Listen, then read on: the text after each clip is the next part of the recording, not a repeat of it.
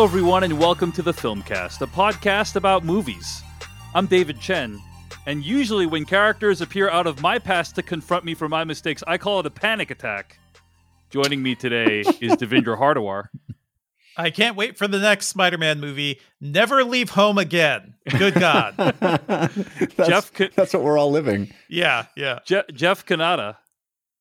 With great intellectual property comes great responsibility. Oh man, I almost did Nice. exactly that, Jeff. Almost. And joining us today, he is one of the hosts of the Amazing Spider Talk podcast, Dan Gvozden. I'm back. I'm back. nice. Welcome to the show, everyone. Uh, those are, of course, all subtle references to the fact that today on this podcast, we are going to be bringing you our much anticipated review of Spider Man No Way Home. And we got a Spider Man expert to join us for it. Dan, welcome back to the podcast, man. I'm always happy to be here, David. Thank you all for for having me. Um, I I've been looking forward to this all week. Well, or even months. I've I've been bugging Dave about it. So uh, I'm just happy to be back talking to you guys. It's always a good time. We're happy to have you back. And uh, Dan is, yeah, one of the uh, best and most knowledgeable Spider-Manologists on the internet. So uh, grateful to have his counsel on our review today. I also want to point out, by the way, that uh, patrons of ours at patreon.com slash film podcast got to listen to our review early. Sign up for bonuses like that one and ad-free episodes as well as bonus after darks at patreon.com slash film podcast. Today, in addition to covering Spider-Man No Way Home, getting that review early, we're also doing a Matrix Revolutions uh, rewatch uh, and talking about Matrix Revolutions in the lead up to Matrix Resurrections. Uh, so wow, just a, just a bounty of riches over at the Patreon Yeah. at patreon.com slash film podcast. Um, a huge thanks to all of our patrons over there. Uh, you can find more episodes of this podcast at thefilmcast.com. Email us at slash filmcast at gmail.com. Today we got a little bit what we wa- what we've been watching and uh, some weekly plugs, but then we're going to dive right into it. Our Spider-Man No Way Home review. So let's start with some what we've been watching, folks. I want to mention a movie I've been watching. Uh, I saw a movie called Come On, Come On this week. Oh, I've been very much wanting to see this. Now, I want to ask you a question, Jeff Cannata. Uh, so Come On, Come On is a newest Mike Mills movie. And I think, you know, we have a, the, the three of us have a text thread going on uh, to share nonsense and uh, talk about what we might, like what's on our radar to like watch and or review. And I think I sent you uh, a tweet or a trailer or an article about this movie, Come On, Come On. And I think you said, I just know this movie's going to devastate me or make me cry or something like that. You said something along those lines. Yeah, And I, I, am guessing you haven't watched the trailer for Come On, Come On. So I'm curious, correct. like, what do you know about the film and why do you think it's going to make you cry? It's about Joaquin Phoenix and a kid. That's all I know. Uh huh. That's that's a recipe enough. for devastation. wow. All right. All right. Uh, As well, we I learned in the Joker. Yeah. uh, come on, come on! Is Mike Mills' newest film? I will reveal extreme. I, I'm going to reveal basically nothing, Jeff. I'm going to say it's you're you're right. That's that's what it's the movie is about. Um, and, and I would say in a broader sense, thematically, it is about uh, parenthood and like yeah, the impossibility of being a parent and how Jeff's already crying. I'm already n- now. I don't want to watch it because it's just my life. how challenging it is, how impossible it is. Uh, uh, you know, all the paradoxes that go into being a parent uh, in modern life. And the movie is really beautiful. Joaquin Phoenix is an amazing actor. I found the kid to be pretty annoying, but I think that's by design. Uh, but yeah, it's just it's it's shot in black and white, which you, you always got to respect a filmmaker that goes out in black and white these days. You know what I mean? Yeah. Because that's saying I don't give an f about how commercial this movie is, um, but the black and white is totally beautiful. I mean, I find it really transfixing whenever someone uses black and white, and it allows you to focus on other things, the emotion, the framing, the camera movements more than in a color film because in a color film I'm distracted by all the colors. Uh, so I really colors.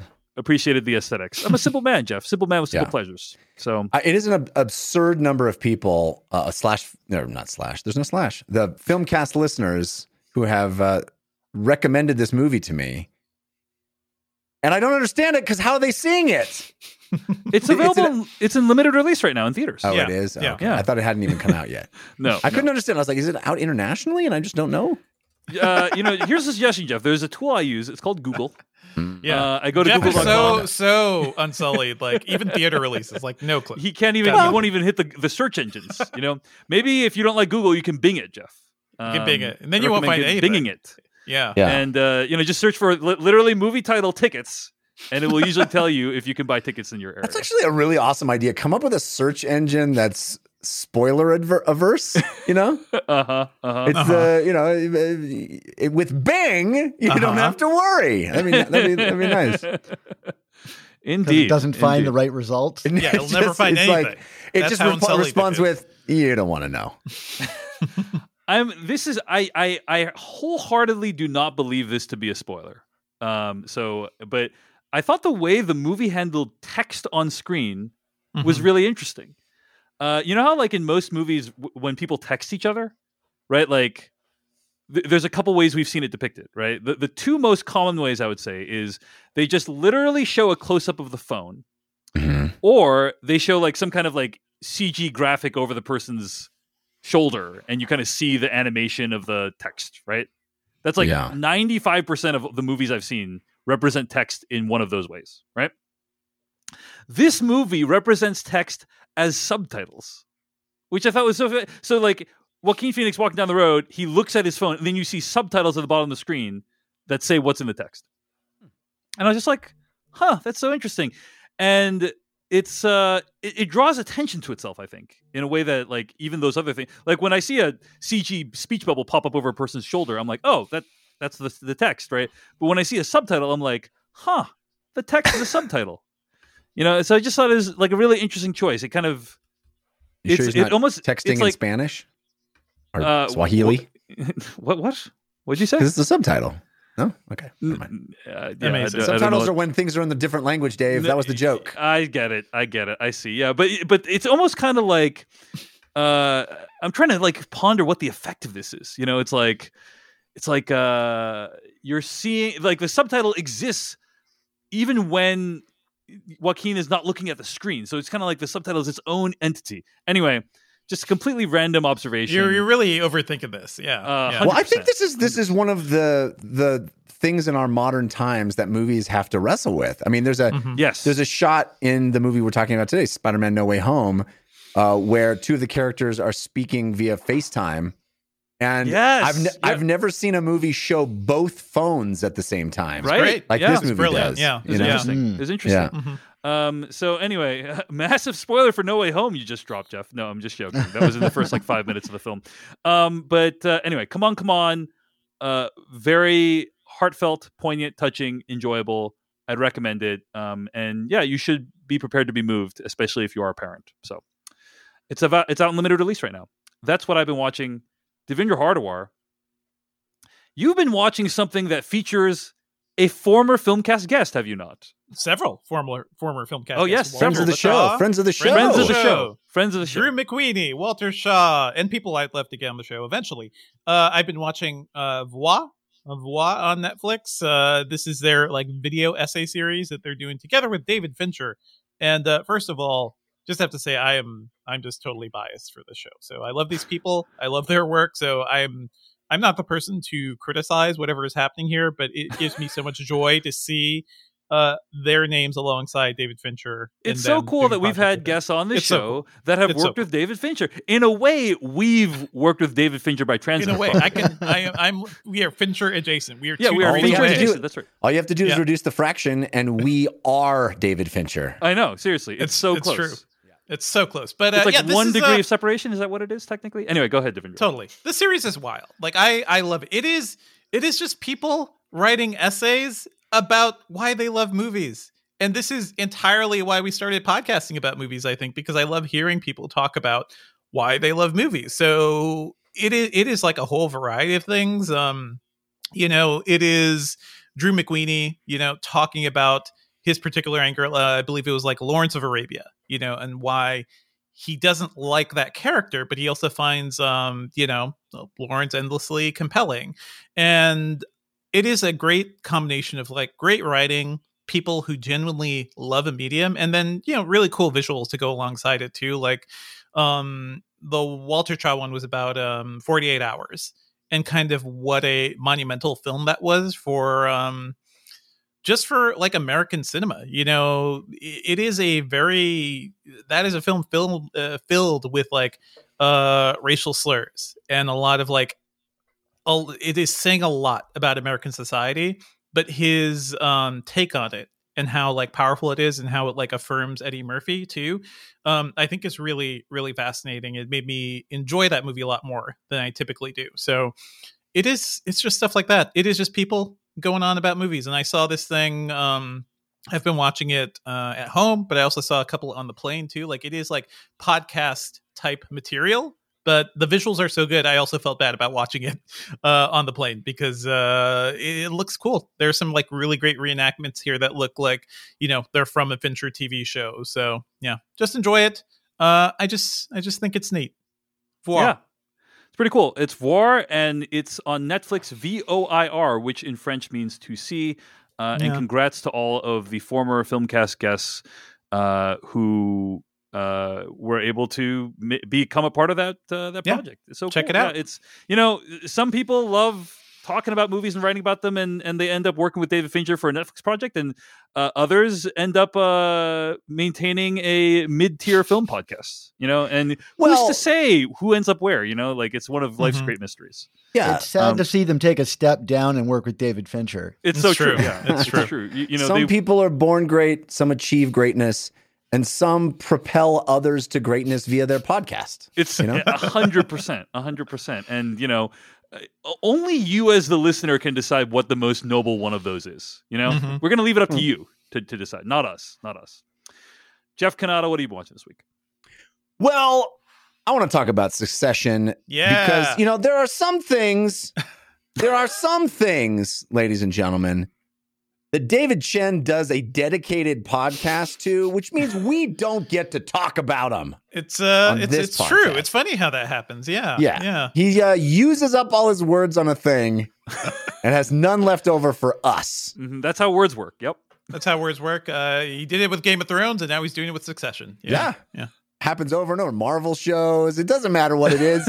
when Dave is off frolicking with other people, he doesn't want to talk about it here. But I I'm gonna make it happen because we're uh, still here. We're still here. We're, yeah. yes, yes. Get used to it, Dave.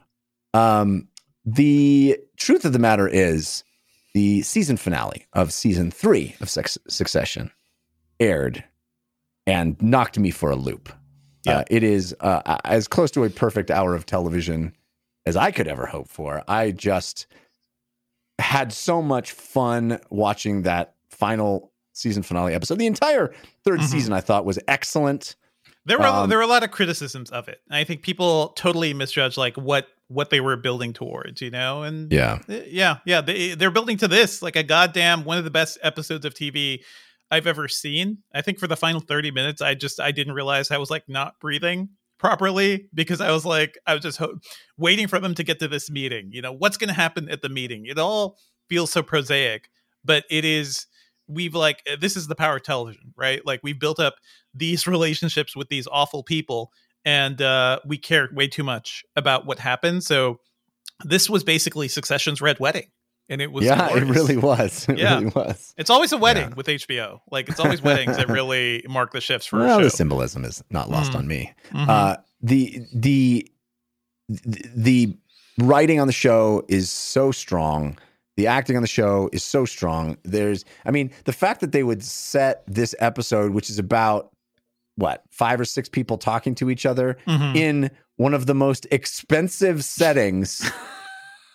like hundreds of extras, yeah. extraordinary location fees, you know, just like massive costuming budget, it, it, just an extraordinary amount of money so that five people can sit in a room mm-hmm. and, and, talk. Or what, know, what, what about three people in a sandy back alley? What about that? yeah, yeah, yeah. With literal, literally with garbage cans in the shot. Uh, I love it. Well, that's one of the great things about the show is that, uh, and something they consciously try to do is that billionaires basically are not exempt from the indignities that you and I suffer, right? And that's right. something that the show tries to like make clear. Uh, is that th- m- Except many they of the most important scenes and biggest decisions often happen in like uh, nondescript hallways or conference rooms or um, in back alleys with garbage. You know, Yeah. It- it's Uh, that, but so- also they they certainly get away with uh with so many things. They get away with murder too. So Yeah. you know, like uh, it- this show is all about that. Um, I just found it really funny uh, coming off of uh the Jeremy Strong profile that a lot of people were reading uh based on the finale, the ending of the the previous episode too, which was just him like you know slowly sinking into a pool of water, or his head was in the water, and um I think the internet just went insane. It's as if people had never seen a TV show before. it's it was the It's most bizarre ridiculous. thing, Devindra. Like People were So, like, I "Oh, mean, he's we're- dead. He's clearly dead." What? I guess, I guess we should point out we're going to spoil the end of season the- three. the- oh, I mean, no, not the right end, now. but just the opening, the opening scene of like he ain't dead. I'll spoil that. He not dead because this is TV. what are you talking about? I completely agree, Devindra. I was like, I also had an out of body experience. Basically, like for Yeah. those who don't who, are, who aren't watching the show, like a lot of people thought a character was dead. Um, and spoilers for the show, but the character did not die. And I think most of us who have been watching TV for any amount of time realize that that was likely going to happen. But well, it was funny- weird to see all the thing rampant is- speculation Yeah. about it. Yeah. The Yeah. funniest thing is that the beginning of the following episode assumes you didn't think that, right? It doesn't. Right, it's not right. making mm-hmm. a big deal about is he or isn't he, Yeah. because it doesn't think you think that. You know, like Yeah. they they finished that episode before any speculation, and so clearly, if if they thought that that was the big question that they had to answer at the beginning of the episode, they would have played it up, but they don't.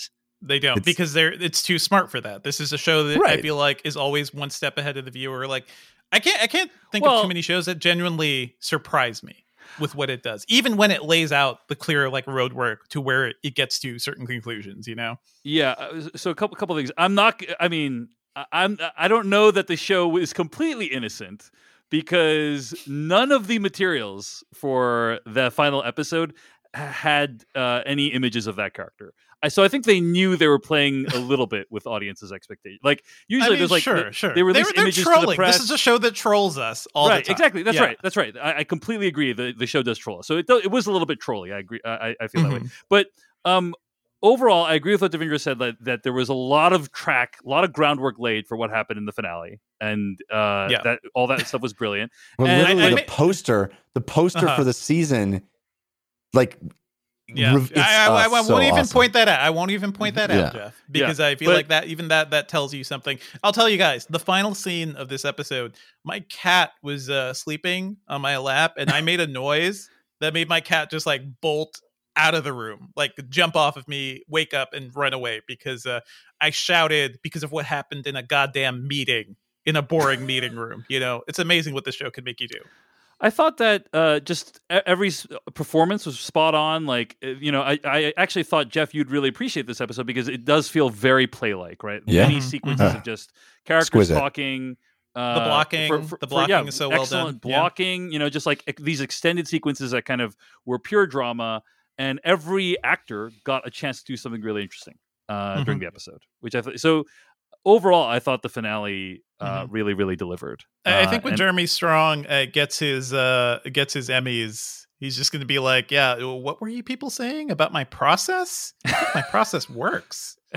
Suck on these." well, Emmys." there Yeah. are people who are able to win Emmys without you know, I know, going through I that know. process. But, But yes. what what happens? But I there's a agree. You, you can't argue with yeah. the with the results. Like the results. There's are a excellent. specific scene in Yeah. this uh, episode that requires everything from him, and he puts it all up there.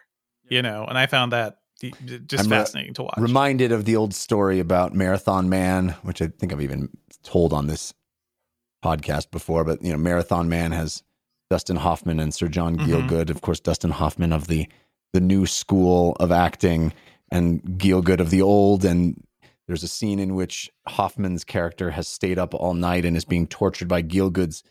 And so Dustin Hoffman actually stayed up all Mhm. night and came in Mhm. looking haggard and sat down in the chair for Gielgud to uh, to interrogate him during their scene. And Gielgud says, well, oh, you look terrible, old boy." And and Dustin Hoffman says, ah, I, I stayed up all night. My character stayed up all night." And Gielgud turns to him and says, "You know, it's called acting, dear boy." Yes. Yeah. Uh, well, good, nice, nicely done with the accent. Also, I believe that story was in the Jeremy Strong profile.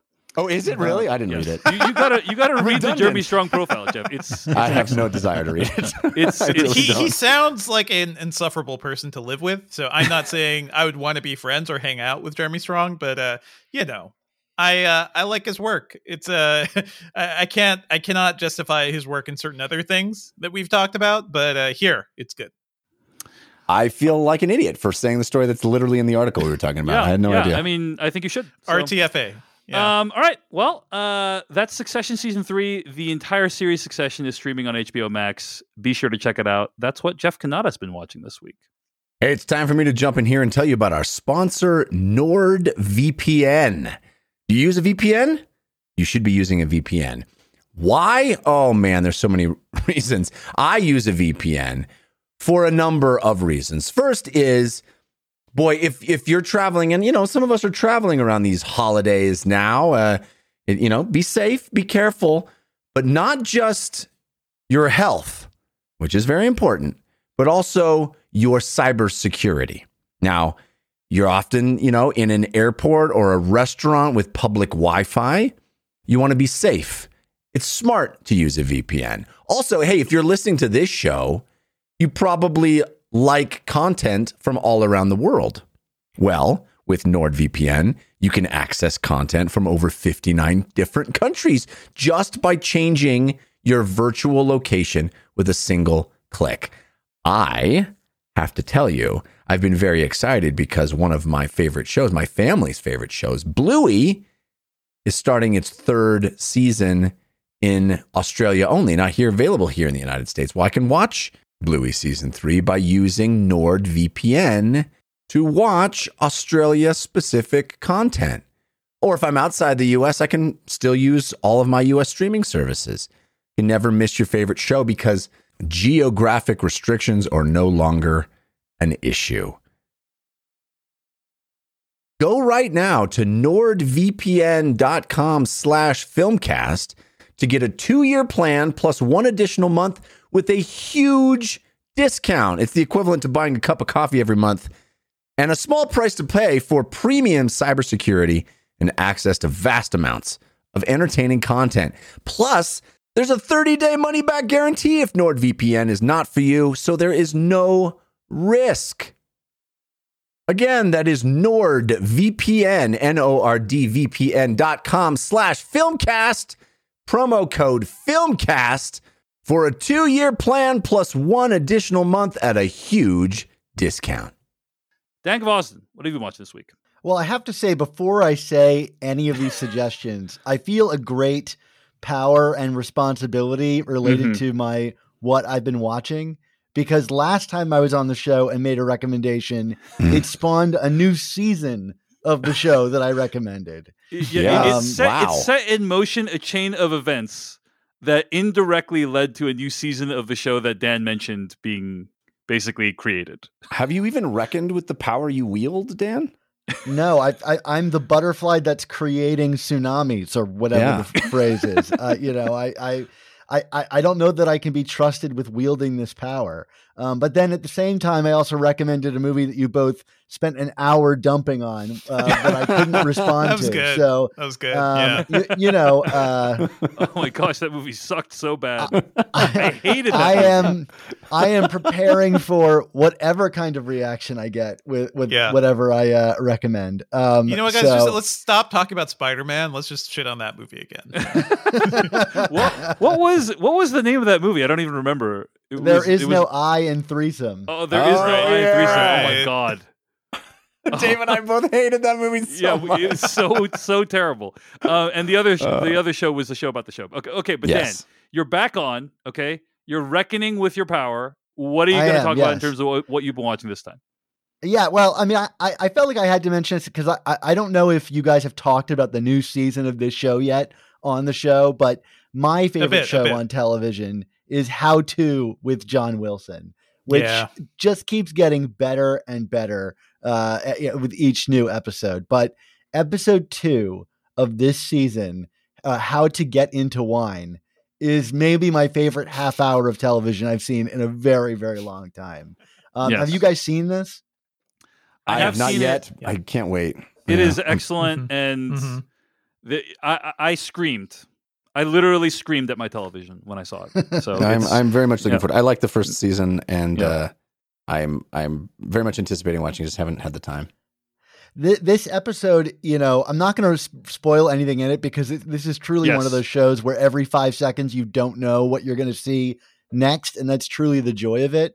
Um, but you know, the show explores a topic very vaguely often, um, and John Wilson narrates, you know, uh, some exploration of that topic while showing you images he's recorded, and you the the appeal I think is like there's it always goes off on some tangent like about halfway through the show where you're like, I don't even know how we got here. And this Well, person that we're right- meeting, It seems like he just records an obscene amount of footage and then assembles some narrative. Like the the the workload of this show must be enormous because it seems that it is completely defined in the editing and he's bringing to, together these disparate things of just random moments he happens to have caught uh, and and somehow connecting them through these tendrils of nonsense. It's just a it's just there's no other thing that is made like this. The only No, thing I would. I would mention is that he has talked about his process for the B roll, and he does have a whole team capturing stuff for him. So it's not just Yeah. him, but yes, I, I would I would say that obviously I was he is a using the royal he, I, I- I- but Got yes, you. yeah. the royalty. But yeah, uh, I, I would agree that the way in which the narrative comes together is unlike any other show. Um, yeah, it, I mean, this season I think feels a lot more directed than the first season does in terms of like you'll see him like ask people questions that are related. So either he went out with a plan or he just so happened to ask about a random topic uh, of multiple people. But th- this second episode, three minutes into it, we got that like tangent moment where I was like, "Where are we?" And I knew that like this was a roller coaster that had just started. So yeah. I cannot recommend the second episode, How to Get into Wine, uh, uh, there- more. Yeah, Yeah. that sounds like. I mean, I I have no idea what it's about. I don't want to know. I can't wait to be surprised. But there's also that episode from season one that is that is the we end up with some nudity uh, at a certain point. Yes. that is that that that episode is just I that episode Yeah. is like w- w- what. I, I, I think that goes beyond this? nudity. That goes into like Well, total didn't want- I recall, wanted to be vague. human, um, just like truly, truly obscene things. But yes, yeah, I have recommended the show to everybody, and like anybody that can stand that particular episode, I'm like, please call me the minute you finish that episode because I please wanna watch it talk with your to you about parents. it. Yeah. Yeah, Yes, yeah. exactly. Um, yeah, I think that's what like how to keep your furniture safe or something like that. Oh yeah. Um, yeah, yeah. Oh, man. um, All right, well, that's uh, How to with John Wilson, and uh, seasons one, season one is streaming on HBO Max. Season two is currently being released each week, and I also second Dan Gvozden's recommendation. Sounds like we all do, so check it out. How to with John Wilson. Uh, Dan Gvozden, what else have you been watching, man? Yeah, um, so I'm currently uh, in pre-production, like a day away from shooting a short film, and every time I go to shoot a film, I like to watch like one of my top five favorite films of all time um, for inspiration. And I got really lucky this time. It's almost kind of like an early Christmas present for me. Um, one of my favorite movies of all time is a movie called Come and See. Has anybody seen Come and See? No. no. Um, it, so Come and See is this 1985 film directed by Elem Klimov, and it um, for the longest time it's it's a I think it's the greatest anti-war film ever made, and for the longest time the only way I was able to see it was on a really bad VHS transfer to DVD. Um, like the film was still amazing, and that was my only experience of it, but it looked terrible. And uh, a, a couple years ago, I got to see it in theaters at the Arrow in Santa Monica on a, a print from 1985, and it was like probably the best looking version uh, uh, that of the film that exists. And it was one of the most amazing screenings of my entire life. And uh, the film came out on the Criterion Collection this June, so I just picked it up recently and watched it the other night, and it was like experiencing it again uh, for the first time which is a wonderful experience for a movie that's already one of your favorites um, of, of all time. Um, the, the film is uh, Klimov is uh, is was uh, from the Soviet Union, and he grew up in the time of World War II. And the film depicts like the atrocities that the Nazis committed on the Belarusian people, and it's probably like one of the most harrowing film experiences ever made. the The main character is this thirteen year old boy who goes off into the woods and comes back to find his entire town massacred and it's his kind of experience on the run from the Nazis. And it's like the closest thing to hell on earth being filmed. Um, I mean, even just for the performance, this this boy who's acting in this didn't want to be in the film and was basically like forced to be in the film. And he gives the most amazing ex- performance but and I'm not advocating for this but like it's almost not a performance. On the set they used live rounds and real explosives and the film is so traumatizing. Like the director tried to use psychotherapy to hypnotize the boy so he could get through the violent scenes and it's like well deeply unethical but the result is incredible. It's one of the best performances i've i've ever seen. Um you know it Wait, came out before it, i was even born. So, um, but it's not a um, documentary right? no, it's not a documentary. Um, well, it's it's it is like horrifying, but uh, like full of uh, like its final message is so like about like like the uplift of the human spirit to like triumph in adversity and not succumb to darkness and I, I don't know I, I, just think the movie is absolutely beautiful um and well, and it's I, kind of yeah. Go ahead, go ahead. I was going to say I don't I don't mean to be this guy, but it just so happens that our sponsor this week, Mubi, has come and see available to stream. Mm. Oh. In fact, it has hmm. two two movies called Come and See, the Elem uh, Klimov, and uh, there's a, a, Thailand film from 2019 called Come and See, probably unrelated. But uh, yeah, you, I mean, they just happen to be our sponsor this week, and, and one, of our, one of our one of our three sponsors this week. So yes, yeah, we're very excited. Uh, so uh, you know, that's one way to see this extraordinary movie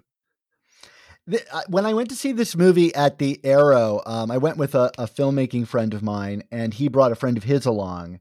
Um, and it's the kind of movie we went out for drinks afterwards, and he told this harrowing story of how his grandmother went through a similar experience in in the war, which is why he's always been attached to this film, and that she came back to her village and found her husband dead and his brains like on the all over the ground and she picked up pieces of his brain and carried them around in a box with her and i'm like like it's there's so many surreal things about this movie and that story was just as surreal and i like forever had this kind of like like this kind of memory linked with this movie uh it's it's as like maybe the best textures i've ever seen in a movie like you feel like you're there everything is so real and gritty and grimy.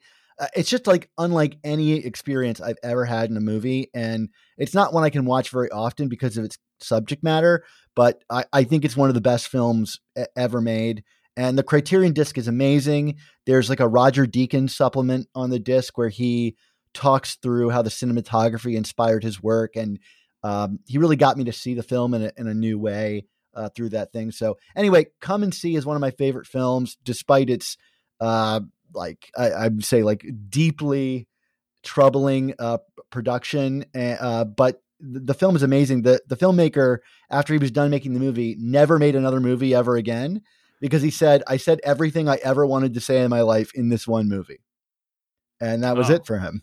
Gotta admire when somebody just has a clear idea of what they're trying to accomplish. That's how like, Dave is about Succession episodes in his podcast. mm-hmm. I mean, it's what I, it's, it's actually how I am about the Filmcast podcast as well. Every episode, I'm like, I'm done with this. Um, but uh, you know, every week Jeff always convinces me to come back on. I don't know how he does it. It's uh, yeah. it's really bizarre. Um, Begging, but limericks. it's mostly the limericks, you know. Yeah. Um, my insatiable hunger for the limericks mm-hmm. is what keeps me going. Anyway, the movie is Come and See, uh, and it's available on Mubi and other places. Uh, and Dan, thanks for sharing that. All right, uh, folks, let's do some weekly plugs.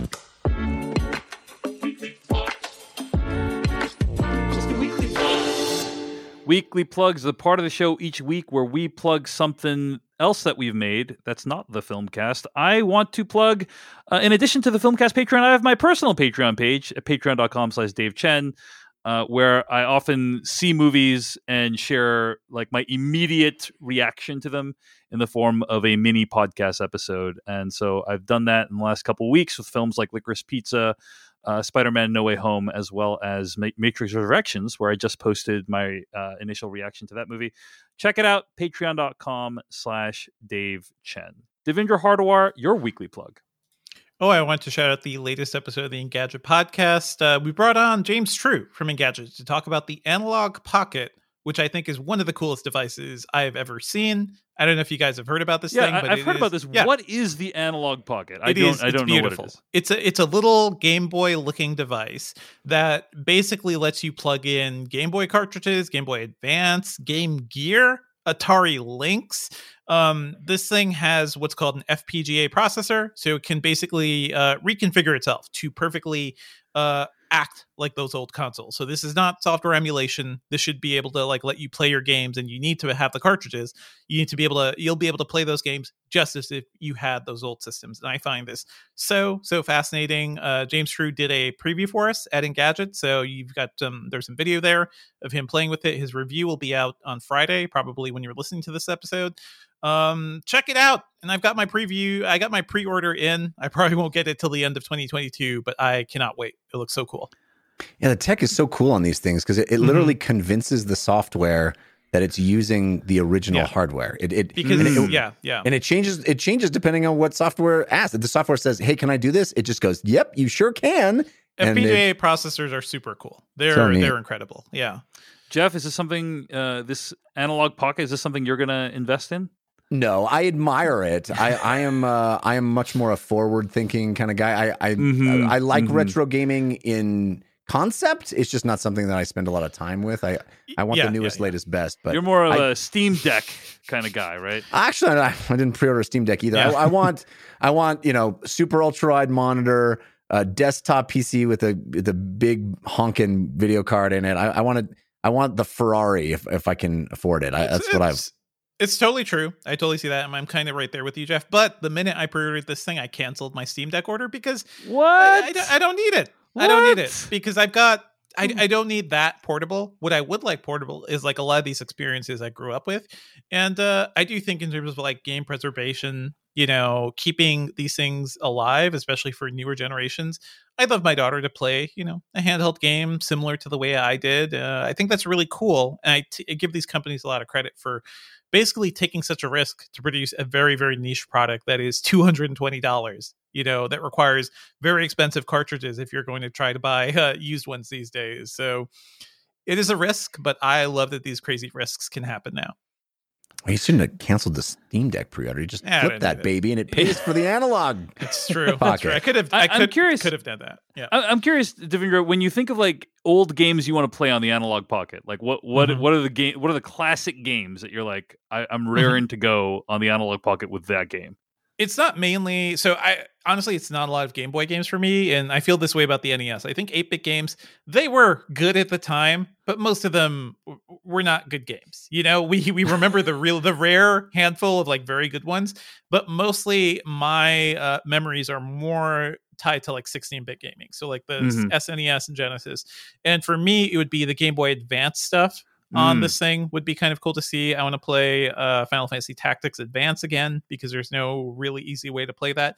There are a lot of great RPGs for those systems. There's some good stuff for Game Gear, and I've never had a Lynx. I'd like to play some of those games. Uh, this thing will eventually also play Neo Geo Pocket games, and that was a great little system that never really got much of a an imprint in America. But those games look incredible on that hardware. So, yeah, there's a lot of cool stuff I want to play. All right, all right, yeah, uh, yeah. I guess yeah. So it goes way beyond the Game Boy then. Although that's Mm-hmm. kind of that's what it most resembles as a device, right? It looks But- like it's a Game Boy, but with four buttons, and it has two shoulder buttons at the top, so it can Yeah. be a bunch of other systems. Yeah, Well, that's Devindra's uh, podcast on the Engadget podcast about the analogue pocket. This thing looks pretty cool, Devindra. Maybe I'm going to check one of these out. We'll see. it's so cool.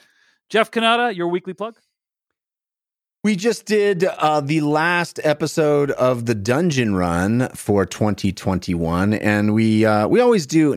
Now we've been doing the show long enough that we have traditions, and one of our traditions is uh, that we do a bit of a holiday celebration. And if you're a fan of my uh, rhyming and and uh, uh, poetry, if we can call it that, uh, I do a rundown. Are, are limericks technically poetry? Do you think? What do you think, Jeff? I'm I'm being facetious. how could I they not be? I think they have to be. They yes, how could they not be? I mean, it's So literally a don't, poetic I'm saying form. don't undersell it. Don't undersell it, Jeff. It's poetry.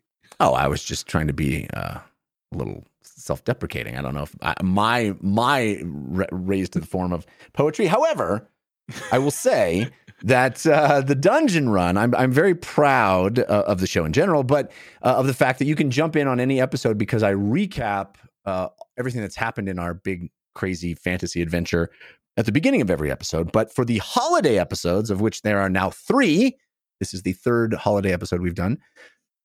Uh, I do a riff on "Twas the Night Before Christmas," and I recap the entire show in rhyme, in meter, uh, based on "Twas the Night Before Christmas." And uh, every time, I- I'm very, very, very proud of it. It was a massive amount of work. Uh, it took me two full days of writing this time.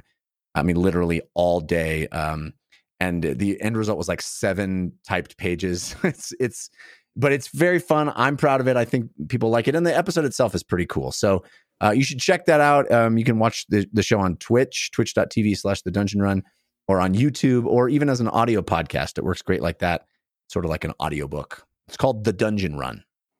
Dan Gvozden, your weekly plug.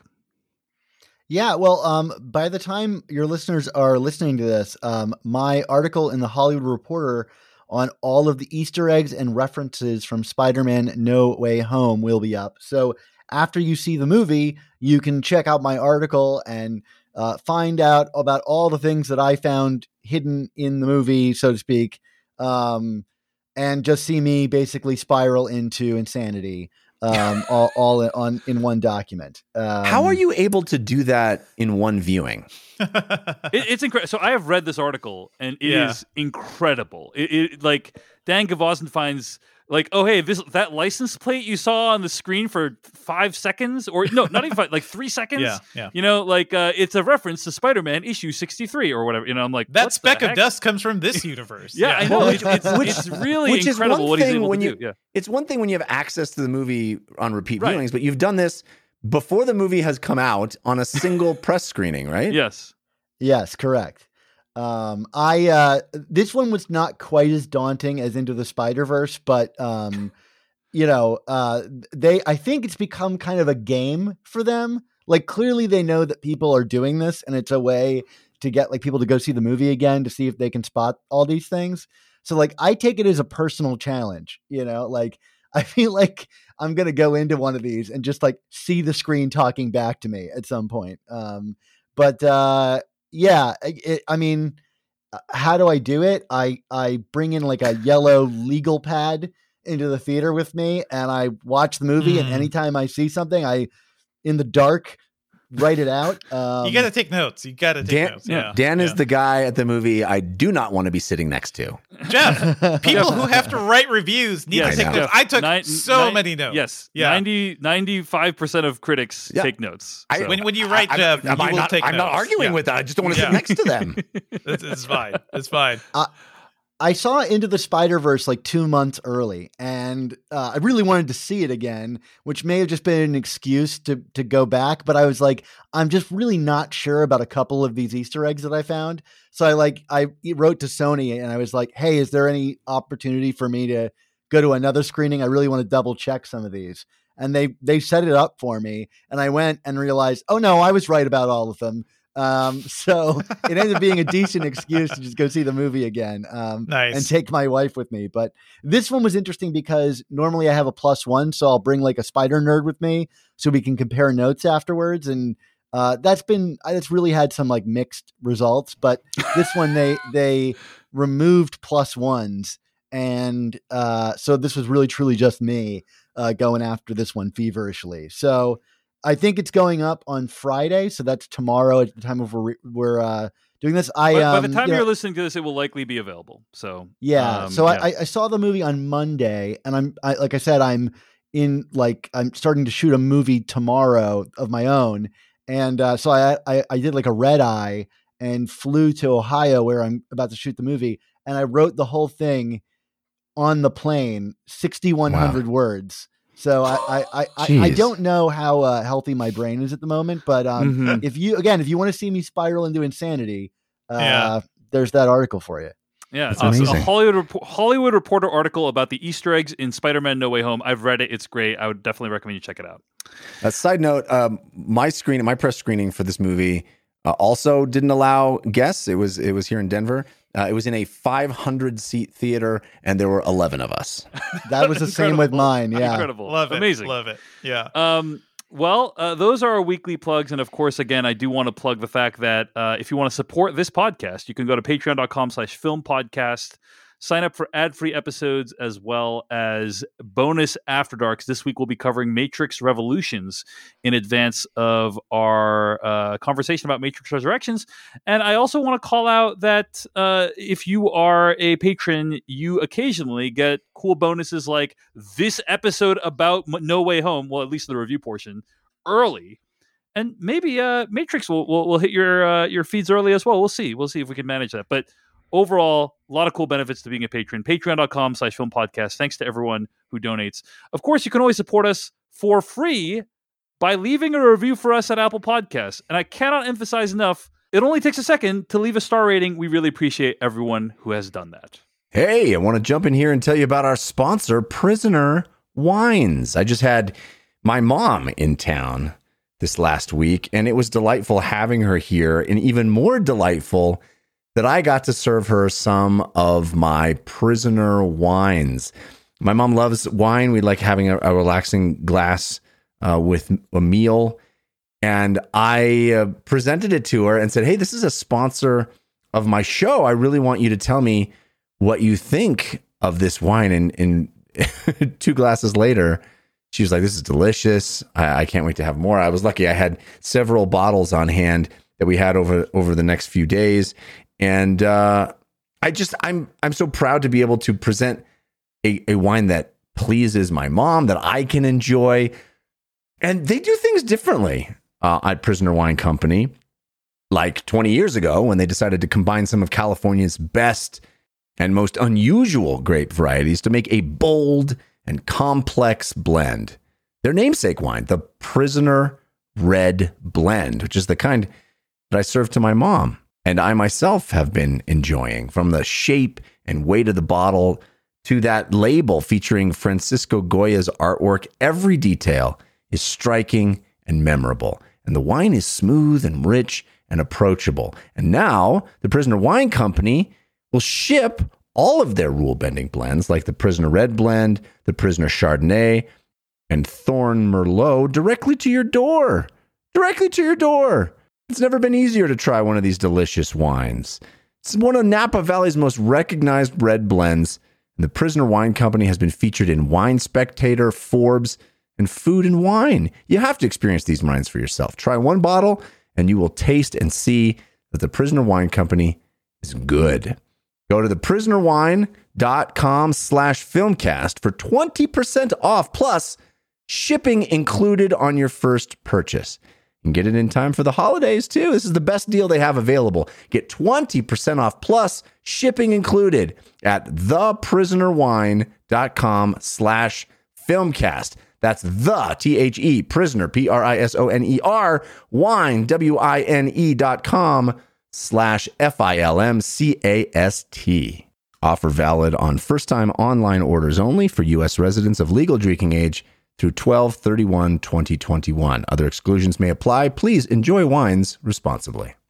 All right, let's get to our review of Spider Man No Way Home. Ever since I got bit by that spider, I've only had one week where my life has felt normal. That was when you found out.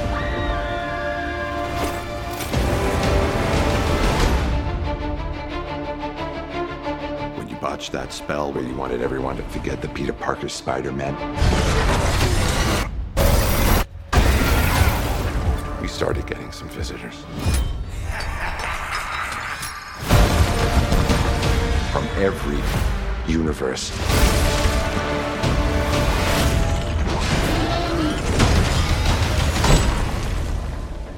Hello, Peter.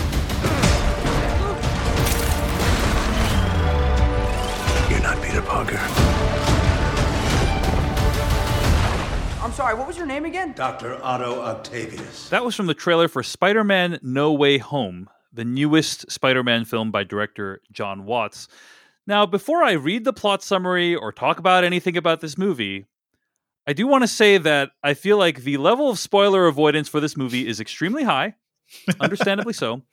When reviews of this movie started hitting the internet on Monday, because that was when the premiere was, this last Monday, uh, I saw the phrase deleting Twitter trending on Twitter because people were frantically trying to delete the app in order to avoid any plot details or spoilers about the film. Yeah. Nobody nobody So- deletes though. Nobody ever leaves Twitter. No- You- nobody it's ever does you delete, never leave. But Yeah. they want to. They want to. Sure. So uh, I, I thought ab- about like how are we going to talk about this movie without revealing anything about the movie, and I, I think like we, sh- we you gave can't. up. We gave up. So you should assume there's going to be spoilers for Spider-Man: No Way Home starting right now. Um, and I, I think you should. This is one you should just go see, even if you hate it. You should just go see this one. You should probably see this movie. Let's just Yeah. hit the spoiler button. I'm going to just hit the spoiler button Yeah. right now, just for Okay. old time's sake. Here we go. Here we go. Now you're looking for the secret. Gonna see this coming. No. But you won't find it because, of course, You're not gonna see this coming. you're not really looking. I have been puzzling over how it works. You don't really want to work it out. Who's in the box? I have been dying to tell you. I want to tell you my secret now. You want to be fooled. I'm going to read the plot summary from IMDb. Quote, with Spider Man's identity now revealed, Peter asks Doctor Strange for help. When a spell goes wrong, dangerous foes from other worlds start to appear, forcing Peter to discover what it truly means to be Spider Man. End quote. Dan Gvozden from the Amazing Spider Talk podcast. You are one of the foremost Spider Manologists in the world. And I'm very curious, you know, what did you think? What do you think of this latest trilogy, which has been kind of a co production between Sony and Marvel, with Marvel handling most handling most of the storytelling duties, as far as I can understand. What do you think of this like approach to this trilogy with Tom Holland as Spider Man, and then uh, what do you think of No Way Home? Well, Dave, I believe my thoughts on Spider Man No Way Home can best be described in the form of a limerick. Oh, wow, incredible, incredible. Jeff, how do you feel right now? Do you feel like your thunder is being stolen, or do you feel encouraged hmm. at the camaraderie? Lots of villains just talking from cells. But it's funny and often heartfelt. An origin story complete, finally. All's well, I guess that ends well. Wow, Cannata in Th- for the Jeff just coming steal. straight out, just For the straight steal. out with a, Yeah. Uh, all right, yeah, okay. Now, No, now actually, Dan, actually, Dave, actually, Dave, I have another limerick that I think will explain the first. Oh, okay, wow, Okay. all right. I watched No Way Home and then got a message from Dan Gvozden. He said, let's use our combined superpowers, a Marvel team up against Dave Chen. What? Oh no. We got All you. David. Are you Wow. satisfied? Will this will this finally satisfy you? I I mean, I'm satisfied for the duration of this episode. Oh, that, that's fair. That first, uh, that first limerick was literally what Dan thinks. He sent me his thoughts, and I made a a, a limerick for him against Wow. you. Y- y- you see, my past limericks have been so ill received that I felt like I needed to reach out to the master of limericks. Yeah. Mhm. I mean, yeah, because I just I, I I know Dave and his insatiable hunger for these, yes. and and wanted to you know do whatever I could to aid Jeff Cannata by using Jeff Cannata. It's called All right, a Marvel well- team up. It's what that's what that's what that's called. That Marvel that's what we're zombies from way yes. back teaming up. Mission accomplished. Mission accomplished. So putting putting the limericks aside and how great they were, which I do think they were great. Uh, what you know, what, what are you? What are your thoughts on this current trilogy? And then what do you think of No Way Home? Yeah. Um. Well, I have really mixed thoughts on on this latest trilogy. I think it's interesting after No Way Home because I think this is the one that kind of allowed me to put it all in perspective. Hmm. Uh, which is to say, I really think that this movie is like the end of the origin story for this character. And I, I find that so funny because I thought the whole idea of this series was to kind of elide the like Uncle Ben story and move on with a character with a fresh kind of like we've never seen it before thing. And by the end of this movie, I found myself cheering because we got back to what I wanted, which is I feel like we're finally ready to get onto real Spider-Man stories. Um, you know, as much as I enjoyed elements of this, like there are elements of the Spider-Man character that I really have felt have been missing throughout this this trilogy. Um, the the class struggle of being Mm-hmm. Spider-Man, the the Absolutely. guilt, um, you know, just like the difficulties like that Peter Parker faces that make him unique amongst Marvel heroes. And here he had like he was on the Avengers, he had a benefactor. There was no indication that he felt guilt about anything. And by the end of this movie, all of that is undone and we get like him I mean, I don't want to give away like the t- final 2 minutes, but like You, you uh, I can think if Jeff you want. said We're, it. we're, we're Yeah, in yeah, full spoilers. Jeff said it in in in the thing. I think the the ends justify the means in some way. I just kind of wish we didn't have to take this long to get there. Mhm. Um, like I I enjoy a lot of this movie. I have some real problems with particular parts of the plotting, but like I, I can't help my heart soared during the last two minutes because it was like okay, like we're finally at Spider Man as indicated by him putting on the classic suit and living alone in Manhattan and having to make the most difficult choice, which is like the same choice we saw essentially at the end of the very first Sam Raimi movie, you know? Um, and it's like finally I saw the element that I wanted from a Spider Man movie, uh, like a live action Spider Man movie, like all kind of lock into place. And the future for me is on this series seems really bright if it is to continue, which it seems like it must.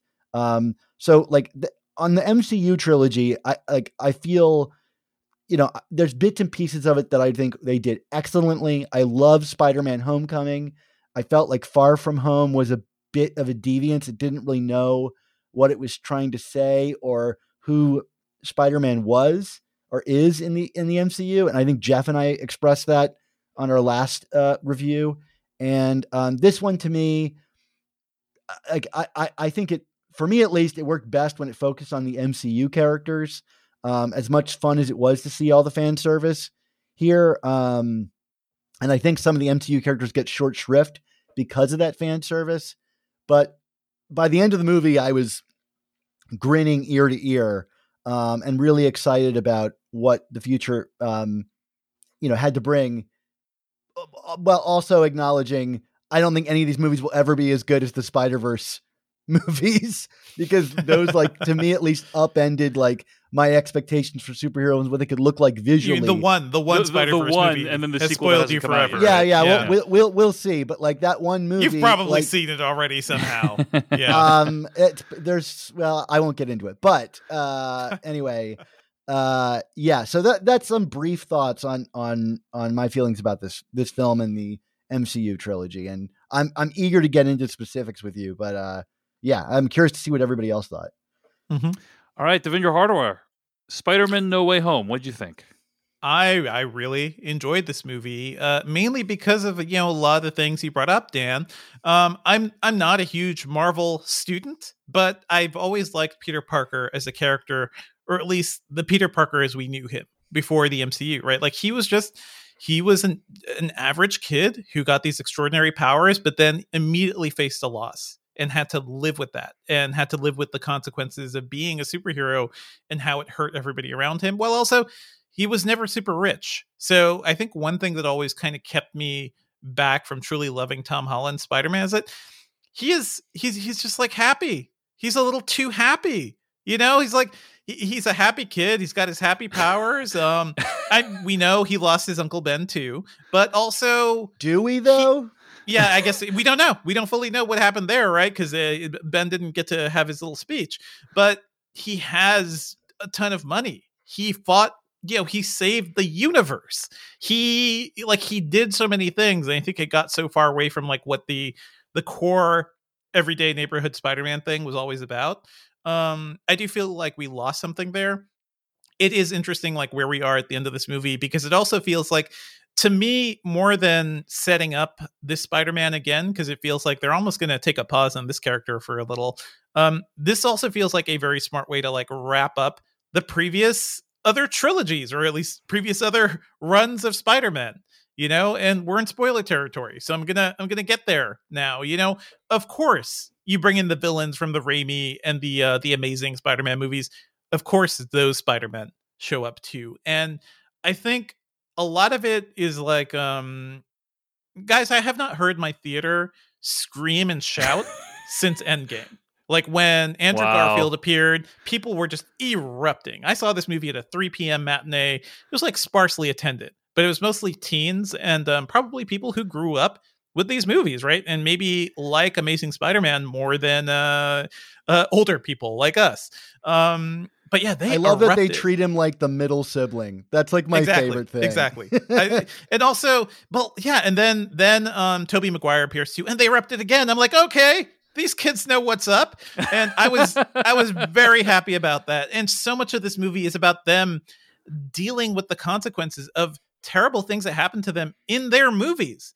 And I found, first of all, I had to take a step back and just think, like, man, where are we now? Like, to me, this is almost even more impressive than the Avengers thing. Yes. This is reaching Yes. back decades through Yes. other other iterations of this franchise to kind of like do interesting work with these characters and um and you see that you see the direct result of that you see tobey maguire try to stop him from killing green goblin like just like he did um you see andrew garfield save mary jane or save like one spider-man's girlfriend and immediately reflect on the fact that he couldn't do that for his own.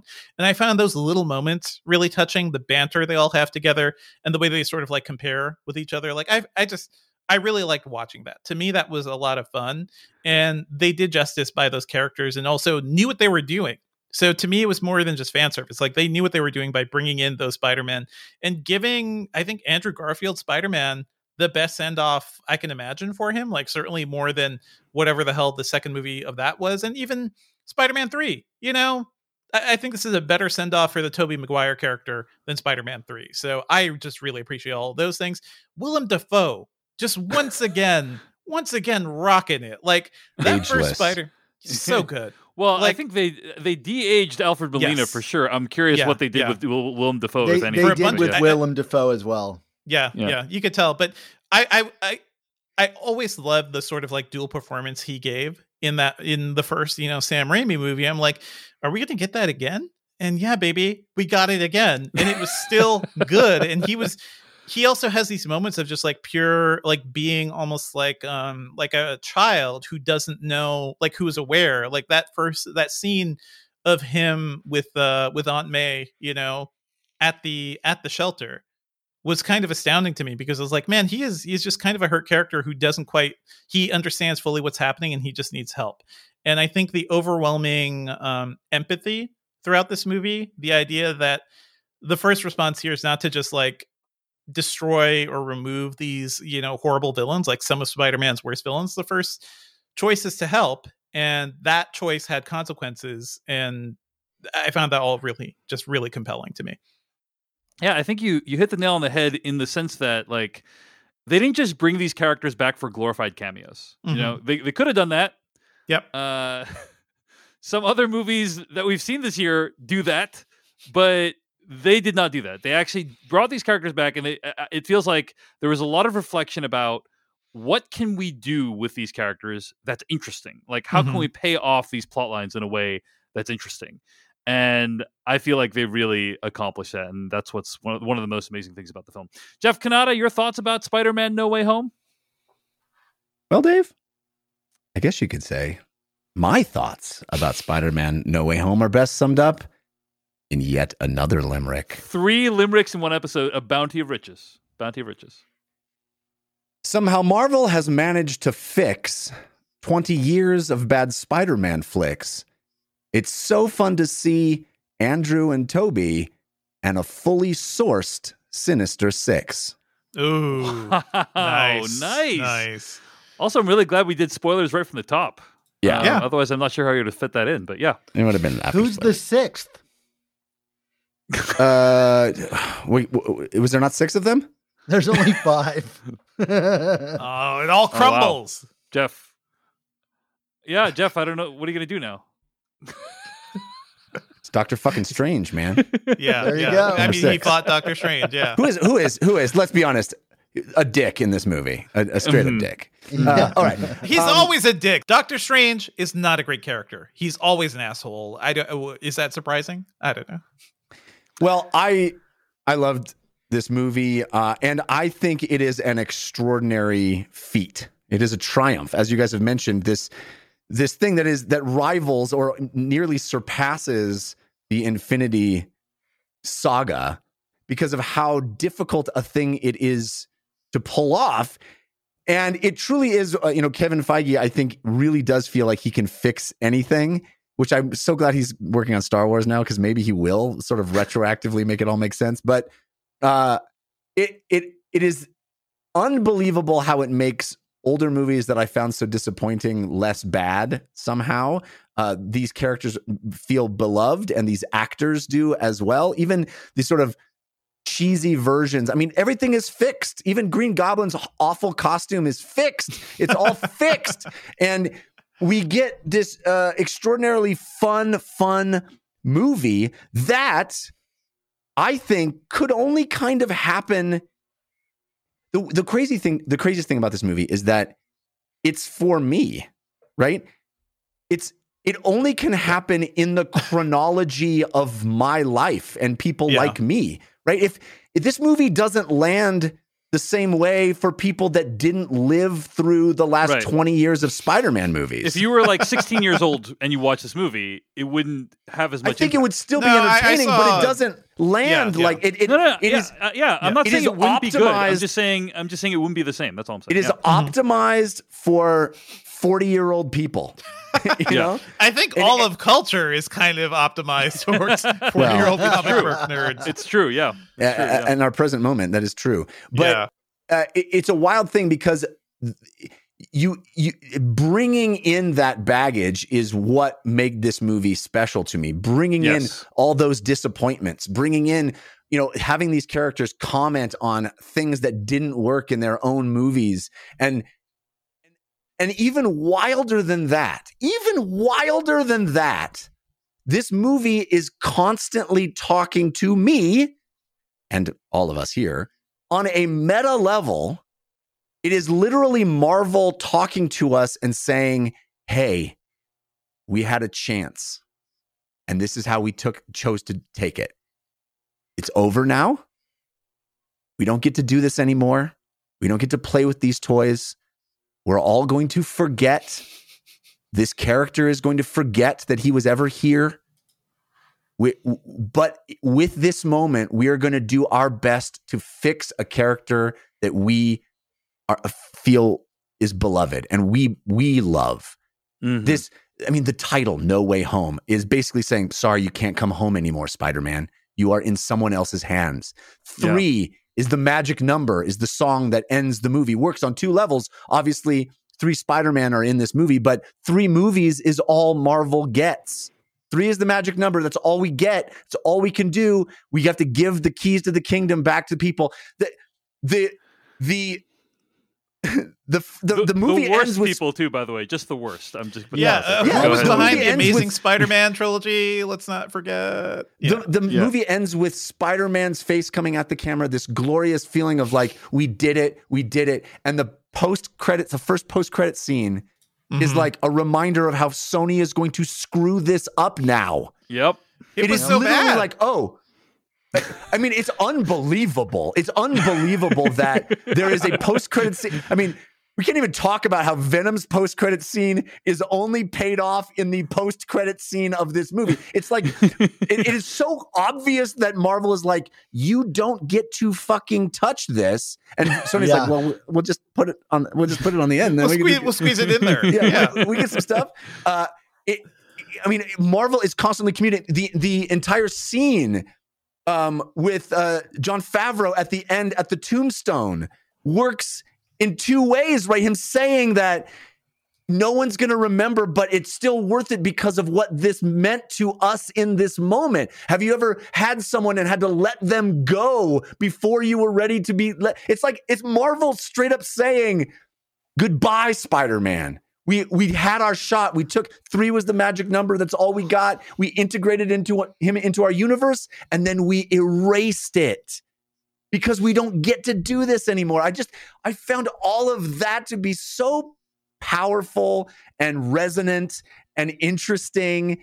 And and again, all of this is because all of the baggage of bad Spider-Man movies that I've lived through in my life that are fixed and cleaned and erased and made tidy all for Sony to just shit the bed again in subsequent years. I, and by the way, like the the thing is, it's not like everybody's forgetting about Spider Man, right? To be clear, people are just forgetting about Peter Parker. So yeah, yeah. I, but, but I, think know. Jeff is saying like Yeah. this version, this of, version. of Mhm. Spider-Man. I right? think Like, this is. Marvel saying farewell to Spider-Man. I think I, I don't know. Mhm. Maybe Dan, you know. Do do they have the rights to Miles Morales?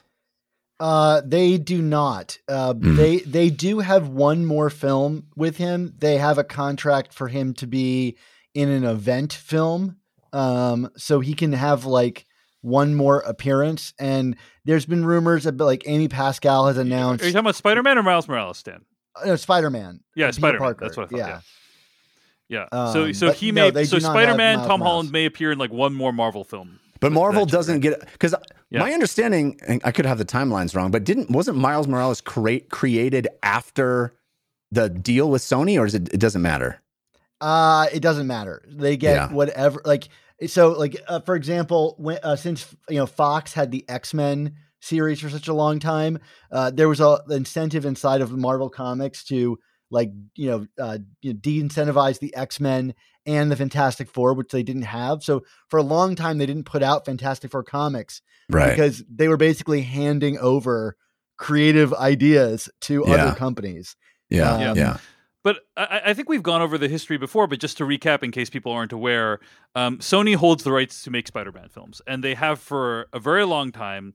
And It they basically, a saved of it. Marvel. It. saved Marvel as, as a company because they yeah. they sold off those rights to stay solvent. Right? uh, to many ironically. different companies, including Sony. Right. Indeed. Um, and Sony has d- had a good run with the Raimi films, but then had a bad run with the Amazing Spider-Man films. And you know, Marvel came in and basically said, "Hey, you guys have the rights. We have the actual storytelling capability.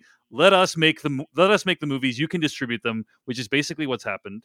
Uh, but it was apparently a three-picture deal, and so we've had this this amazing, you know, sequence of three films plus Peter Parker getting to be in the MCU and now the three films are up and uh, and in that time uh, as i think we've discussed either on a, a previous episode or an after dark that basically uh, sony has made three hit films in the spider-man universe and so they're about ready for those spider-man rights to come back home i think Mhm. uh, I, I actually found the Venom post credit scene kind of uplifting because, you know, if, if they were truly going to merge these universes, as you're suggesting, why leave a symbiote behind in the Marvel Cinematic Universe? Right? Like, why? because why they have no fucking that? plan for that. I it mean- was a scene Yeah. for scene's sake. It was a It's- scene that meant nothing and was intended Yeah. to mean nothing. I, It was I'm just gonna literally leave like this on the bar here, and uh, you know maybe we'll come back no, to it someday. I guarantee you, there's no fucking plan for that. There's no plan. Yeah. They- They've never had really a plan for the symbiote too. Like I, I will Yeah. never forget Spider-Man Three. Is just like, I guess he falls out of the fucking sky. I guess, and he lands near Peter Parker. I guess that's it. That's what happens. Yeah. Mm. I, d- I do at least think that that scene is in character for the Venom character, i i i at least the Sony Venom character, that he would be c- uh, called into the Marvel Cinematic Universe by that spell or whatever, and he would just sit there and get drunk the whole time instead of like joining up with the Sinister Six. Like that, that just seems like that trashy version of that character would just well, but do it's that. it's it's so telling to me that this big reveal at the end of the Venom movie is, oh, he's gonna be part of this, and Marvel's like, fuck off. yeah. I don't know if that was quite the dynamic, but he he basically like enters this film at the end of Venom, uh, Let There Be Mhm. Carnage, and then at the end of Spider-Man: No Way Home, exits the film. Right, like as, as far as I can tell. Right? Well, he's never in the movie. He's only in the post yeah, credit scene. E- e- exits the universe, I should say. You know. Yeah. So, uh, but yeah, Jeff, I, I gotta say, I got a little emotional. You talking about that? You know, it's like, yeah, like Spider Man is such a beloved character, and we got to have like three decent to great films about him. Mhm. Plus, he got to have fun with our, our other favorite characters in the Marvel universe. And who knows what's gonna happen? You know, Morbius is gonna bomb, and then we'll see, we'll see. But I'm Yeah. not super hopeful we're gonna get a lot of great Spider Man stories in the future. who? eh, So- I can't wait for Morbius, guys. I really wonder what's up with Morbius, the vampire. Well, you know, uh, Devindra, uh, I feel the same way, and yet at the same time, um, Venom made eight hundred million dollars. So I'm like, Yeah. you know, who knows? Who knows? when, when he I'm appears worried- on screen, I will point and say, "That's Morbius." yes. I, I, I hope that Tom, when Tom Holland, when they come, they back that truck up to his house with all the money in it. I hope he says no.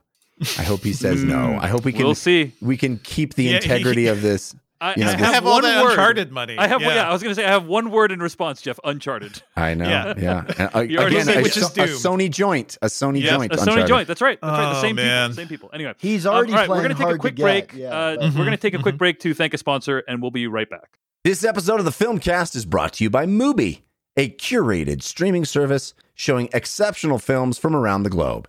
Every day, Mubi premieres a new film. Every day. From iconic directors to emerging auteurs, there is always something new to discover. With Mubi, each and every film is hand selected. It's like your own personal film festival, streaming anytime, anywhere. And just one example of the great kinds of things you can discover on Mubi is South Korean cinema.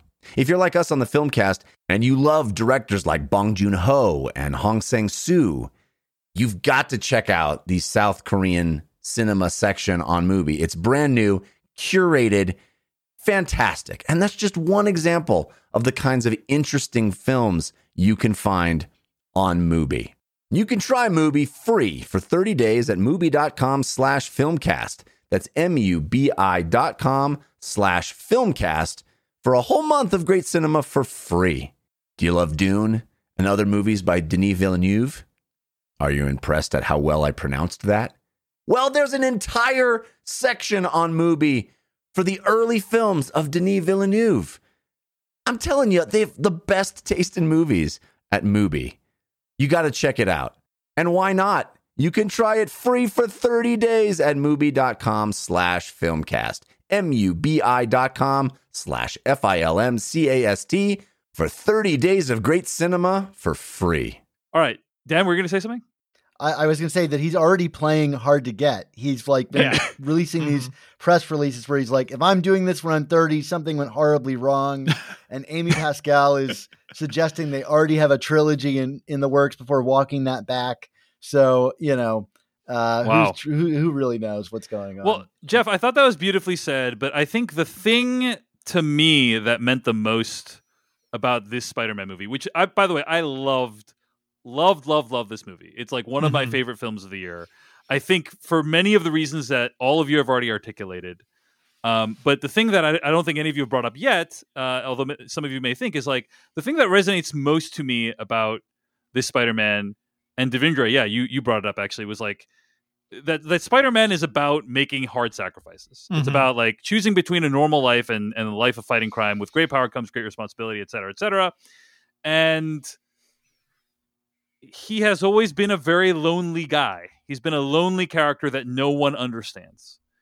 And this movie allowed literally the only other people in the multiverse who might understand what he feels like to be able to like commune with him, right? Mhm. To be able to like hang out with him and for them to like just hang out, share their Hey man, thoughts I get about it. Yeah. yeah, share their thoughts Let's about like what it's our like web shooters. Yeah. yeah all, all the things that have like uh that they've like lost over the years and all the challenges that it's like and it's just like there's just something really beautiful it's like watching kind of a support group in some ways Mhm. and Mhm. and there's something also about the fact that all of these people have had varying levels of treatment by the studio system you know yeah. I think Andrew yeah. Garfield has talked publicly about how he felt done a little bit dirty by the Spider-Man films, like how it Mhm. didn't go well for you know. An actor has very little control over the final product of the movie, right? Yep. He shows up, he says lines, he can shape his performance in a certain way, but like ultimately, the movie's made in the edit, the movie's made by direction, and so on, and many other components. And so he had no control over how terrible those films were Mhm. and or received. And the idea that he could come back and kind of try to do things to redeem that character, I just thought was very interesting. It, it actively makes those movies better. I'm not going to go back and rewatch them, No, but it makes them Yeah. better. My you know? it memory makes of them is better better. in retrospect. Like Yeah. we were, um, Dave. I I wonder if you were there too, Jeff. Like that Comic Con. Uh, there was a Comic Con where Andrew Garfield was announced. Yeah. uh, that he would be Spider Man, and he, uh, as we waited for him to do his like stage thing, the camera pans to you know the audience, the audience, the line of people who normally stand by a microphone to ask questions, and there's a guy in a Spider Man outfit reading a really heartfelt letter about what Spider-Man means to him. And it's Andrew Garfield talking about the in crying about playing this character. And I remember that moment. Like he clearly was attached to it. I felt so bad that those were the movies he got, basically. Yeah. Right. Yeah, I yeah. also love the fact that they allowed these characters to be the age that they the actors are. Right. Right? Yeah. They, they Yeah. didn't they didn't They didn't pretend de-age the act. They didn't de-age the Spider-Man. they didn't de-age Yeah. the Spider-Man. They didn't pretend that these Spider-Man were still in their movies. They had progressed in their own universes past that age and were able to look back on that. And you get to have Tobey Maguire as a what nearing 50 probably old, yeah, you forty know? something Spider Man. Yeah, Yeah. still having trouble with MJ too. Like still on and off. Apparently, like I eh, poor guy. but yeah. but I, I felt that weight, Jeff. Right? I felt like it's like it's it's like an older actors kind of passing the torch on, giving advice Yeah, to yeah. a younger actor who's It's- about to go through the studio system. Right? I think it- it's an extraordinarily difficult decision to make. I think as the filmmaker, it's, it's a surprising decision. It's not Mhm. the, I think, the obvious decision. The obvious decision was let's pretend that these Spider-Man are plucked right from their movies into our universe. That would be the obvious way to go. And I Mhm. think it is so much smarter, more mature, more interesting to allow our young Spider-Man in the in the in the home trilogy to benefit from this this this this wealth of experience and the the gravitas, as you said, the the weight of having them be who they are and have gone through a life. Eh, It's it's I'm surprised that that happened, Mhm. and I think it's so brilliant. So the, the other thing Yeah. you, you mentioned that I really loved about it is that it the movie clearly knows the conversations that nerds have about Spider-Man. Yes. And, Mhm. and what I Mhm. mean by that, like the biggest example being like the web shooters, right? Yes, Like we all knew that it was weird when Tobey Maguire's version of Spider-Man didn't use the web cartridges. yeah, He just shot webs out of his arms. And the other two Spider-Men use the cartridges. And yes. if you're paying close attention, like us on this podcast do, you know that difference, and they bring Yeah. it up and discuss it at length in this It's movie. And amazing. I'm just like, this is so awesome that like a Mhm. somebody noticed and gave a crap, but b they're acknowledging it and like make it into like this humorous moment Yeah. in the film. This It's- is, wasn't yeah. that a, that was like a James Cameron idea originally, right, Dan?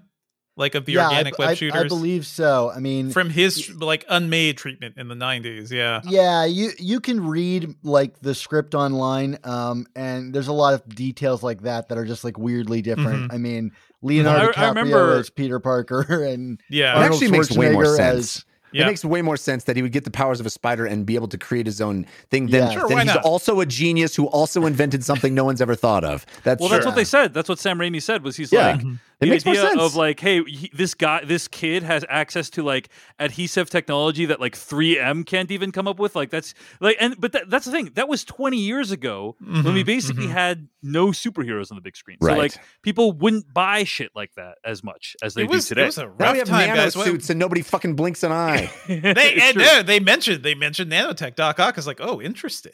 Nanotech. dude, he's just that is so- dispelling the nanotech so much. was his doom. Yeah, That, that scene made me so angry. Like with the nanotech suit when it like Yeah, goes when on it his just- arms and stuff like that. Yeah. that's the way he takes over Doc Ock's thing. Is the nano suit just decides it's gonna?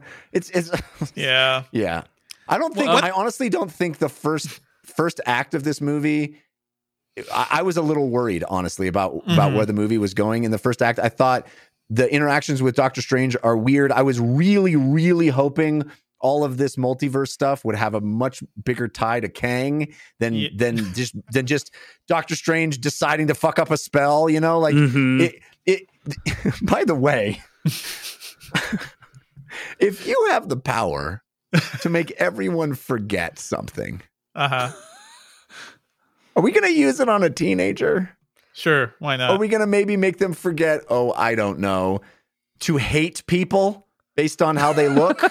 Listen, has uh did uh the Eternals teach you nothing, Jeff? Yeah, Like you cannot yeah, you cannot just control people's minds like that. Come maybe on. just make people forget Yeah. that there's any reason to hate people. I don't know. Maybe and then people meet other people and are like, "Oh yeah, Well- I yeah, I get it." I mean, here's my thing: was- is they forget Peter Parker, but like, what about all the YouTube videos and cell phone Mhm. videos Yeah. of who Peter? Like, do they? Yeah, what's the what, yeah? What, what is Y- y- MJ and um uh what's his name? It's not the not how he what's his name in the comic. Ned? What's Ned Leeds. Ned. Ned, Yeah. It- Do they just like blacked out for the last three years of their lives, or or w- w- what's the deal with that? You know, they, they, did- uh, Right, uh, they, did they still have an MIT letter that says like due to Mhm. recent events. It's like wouldn't they figure try to figure out what that was? And uh, what about Facebook? Like, isn't Peter Parker on Facebook? And wouldn't he be friends with a lot of people? Anyway, You, you guys Uh, need a lot of explanation for magic. It's Well, the but key they- is magic. The, the It point just- I is, know, it's I know. sitting Magic's right there. yeah. Like they've I know. established multiversey shit, and you don't need to Yeah. have. I don't know. It, it felt like Yeah, yeah, So yeah. the first act, I was like. I'm getting the rut, rut row feeling on this, but it, it, it totally yeah. turns itself around, and and it, it's it's having so much fun by the time we get two other Spider-Men in there Mhm. yes. that you know the, the movie is just clicking on all cylinders at a certain point and it's Mhm. it's just a blast I agree completely, Jeff. That when it was like the whole thing is because Doctor Strange fucked up a spell. I'm like, re- like, really? That's what the Well, it's stakes are because for this thing? Peter Peter made him fuck up the spell. No, I to know, be- I know, to but- be but, the you know, stakes like- they didn't get into MIT. he's not not Yeah, anymore. This is like this is like Suicide Squad, where like they ended up creating the problem that they're trying to solve. Yeah, but like I yeah. agree that it's so much fun, Mhm. and the stuff they do with the other Spider-Man is so good. Now, on that note, Dan Gvozden, I, I you know. I, I haven't heard you speak extensively about this yet. Like they bring in all the other Spider-Man, uh, you know, into this movie, and um, and I think like when I spoke with you before this podcast began, you know, one of your concerns, complaints with the movie is like it ultimately becomes more about the three of them than it is a story about this particular Tom Holland Spider-Man, right? And I'm curious, Yeah. like, how you feel about that.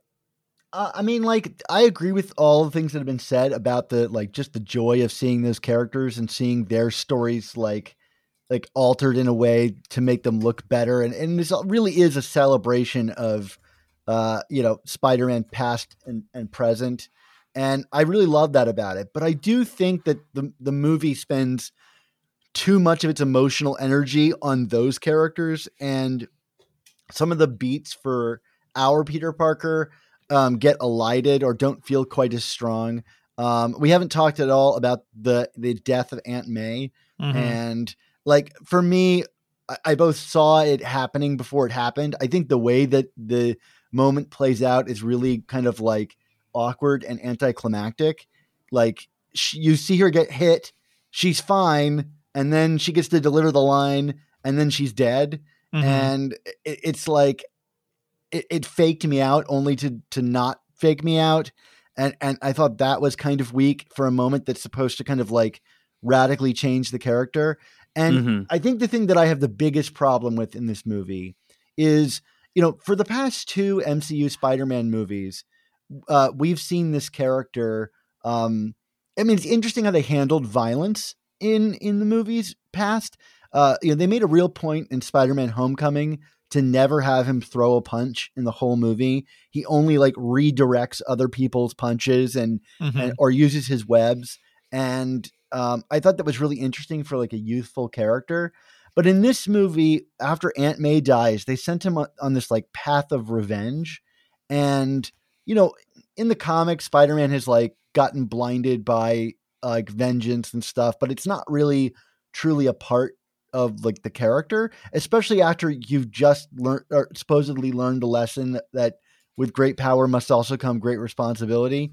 Um, or sorry, there must also come great responsibility because they finally got it right in in this one. But um, uh, the final moments where he's fighting the Green Goblin and just wailing on him like as violently as possible. I mean, they go out of their way to make those punches like land pretty sickeningly um, because you think he's gonna like do it. He's gonna kill him, and he picks up his glider to stab him, and then Tobey Maguire jumps in and stops him. Mhm. And there's no signal that um, Tom Holland Spider Man would have stopped. Like he Right, would have right, gone right. through with it. And to me, it's like such a false like victory for that character because like if if that's the choice he was going to make then he's not the hero that i think he is and he gets the big heroic send off like he you know and like i love the last 5 minutes of this movie where he makes that choice but i like that particular beat i found like really kind of unforgivable like i get they used it to redeem the tobey character uh like he but got but I to would say like, but this this Mhm. movie is also Tom Holland's character learning that he shouldn't be that way, right? And Yeah, he's in the still in the, same way process of learning, right? And it, Mhm. you know, it's, Goblin is standing in for the guy that the thug at the wrestling thing that kills. Right. the burglar yeah yeah, Yeah, Yeah. it- that, it's a stand-in for that, right? That's that's the same lesson that he learns when he's too violent with that guy. It's it's just transposing that onto the Green Goblin. Yeah, I I get that. It's ju- like, but like it, it's it's followed up with like I don't. I just don't think they explore it enough to like Mhm. earn it. It there's no follow up on it. Like it's just kind of like he gets a hero moment right after that. Um, and it wasn't a choice like of of his. I mean, I like it, it. They're criticizing like, hey, I let the burglar. I like killed that burglar. Even though he technically didn't, he He did- he like, fell out a window, out of a window. Yeah, yeah um like but in this one it was like oh no like his intent was to to murder the guy and then we don't see him like change his mind really. I mean i guess he lets tobey stop him. Mhm. um Mhm. i don't i don't know. I mean it's like it's not like i like hated it. It just like really like wrinkled for me in like an, a way i'm like ah. Yeah like yeah. especially because this character was shown to be so like not violent in the past. Uh it- it's it's just a weird beat for me with like a like this character who we've already celebrated as being spider-man in Mhm. the past and maybe that gets to my whole thing where it's like I, I still don't really love that they have like basically erased the uncle ben lesson and scenario from existence like to the point that they we visit aunt may's grave and i guess she was didn't decided not to get a plot Yeah. next to her Yep. her ex-husband or Yeah. No. um There's fuck, no fuck that guy. Fuck that guy. Fuck We don't- guy. we, don't want and to be buried next to him. Yeah and the and the other spider people like come and they're like i had an uncle ben and the other like i had an uncle ben and, he- and he's like I, he doesn't say anything like th- he had no uncle ben you know that's true like- My that's uncle true Ben is in an indeterminate place right now. Yeah. You know. That that whole Um, sequence, Yeah. by the way, reminded me of the bit of uh, Into the Spider Verse, where all the other, you know, uh, alternative universe Spider Verse uh, Spider people uh, said they lost something too. You know, Yeah. and there's that moment of reflection, and even that movie kind of gets at how core that is to the character. Yeah. I think, yeah, So, Dan, I think that's a totally understandable point of view. I mean, I think what y- you kind of, as, as far as I can tell, hold the character of Spider Man, who's a beloved character that many, many people love, right? Like you hold them in, you hold him in kind of these, in this esteem, and that he has these kind of essential characteristics in your mind, right? That this movie implies that maybe this version doesn't have. One of which is uh, he doesn't ruthlessly murder some guy that's like at his mercy, right? And I guess for me, I don't have quite those associate. Like for me, I'm like, okay, I'm willing to like try to accept whatever version of Spider-Man they give me this time around. And in this case, what they did is they they basically used these kind of older, uh, sadder, more bitter versions of Spider-Man to say to Tom Holland's character, "Don't be like us." Right? Don't learn don't- from us. Yeah, learn from us, right? And there's some that that to that to me, there's a trade off involved there. Mhm. You make the present day version of the Tom Holland character shittier in exchange for being able to kind of have this sort of communal moment between the three of them where they, they're like, "Hey, we're going to stop you from in the only way that we can."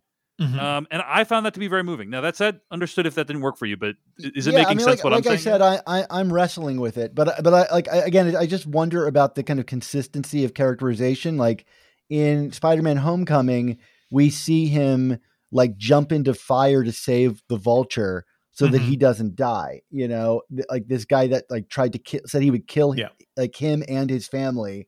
You know, in uh, but but then we also see him like kill a space alien in Infinity War. You know, like he gets him sucked out into space. Um, and it's like right. Well, you and also like, like, Thor yeah. Ragnarok completely reinvents Thor as like a wisecracking, yeah, you know, dude. So I, I I don't know. I guess I feel like I kind of at this stage in the Marvel Cinematic Universe, I'm willing to like accept a kind of malleability to these characters depending on the story that they're trying to tell. You know. Yeah, I, I Um, think I do too. It's just like I, I, I always kind of just like I'm like I'm trying to figure out like the character that they're presenting. I mean, this is this is like mo- like modern myth, right? And I want to understand what they're Mhm. trying to say with with this character, right? We, we've been saying they had one shot, right, or three shots or whatever. so like, what is their like version of this myth that they're trying to present to us, and is it coherent? You know, Mhm. uh, and I think they Mhm. did like again, I'm saying I think they did a great job. I'm just trying to understand like what it is they're trying to say and how they present it. Um, I mean, Jeff said it in his limerick, which is like, with great IP comes great responsibility. And yeah, I, I, I, I do, I do hold this character character up because I don't see him like that was my problem with Far From Home was in that movie I felt like they treated him just like a any other superhero with spider powers, right? Mhm. And this movie I think gets it far more right. Um, but yeah, anyway, I, I Mhm. I'm I'm always critical of it, and I'm trying to wrestle with like, okay, well, how comfortable do I feel about with that? Yeah. Yeah. Well, Always good one to of hear the your most- thoughts. Yeah. Yeah, appreciate your thoughts for sure, Dan. Um, one of the most powerful moments in the movie to me is they pulled a Eternal Sunshine at the end of this film, right? hmm Which I I obviously love that movie, but to me, I was, and I, I think you know, Dan, you you probably agree. Like you've said, basically that the end of this movie finally completes the origin story of Spider-Man, right?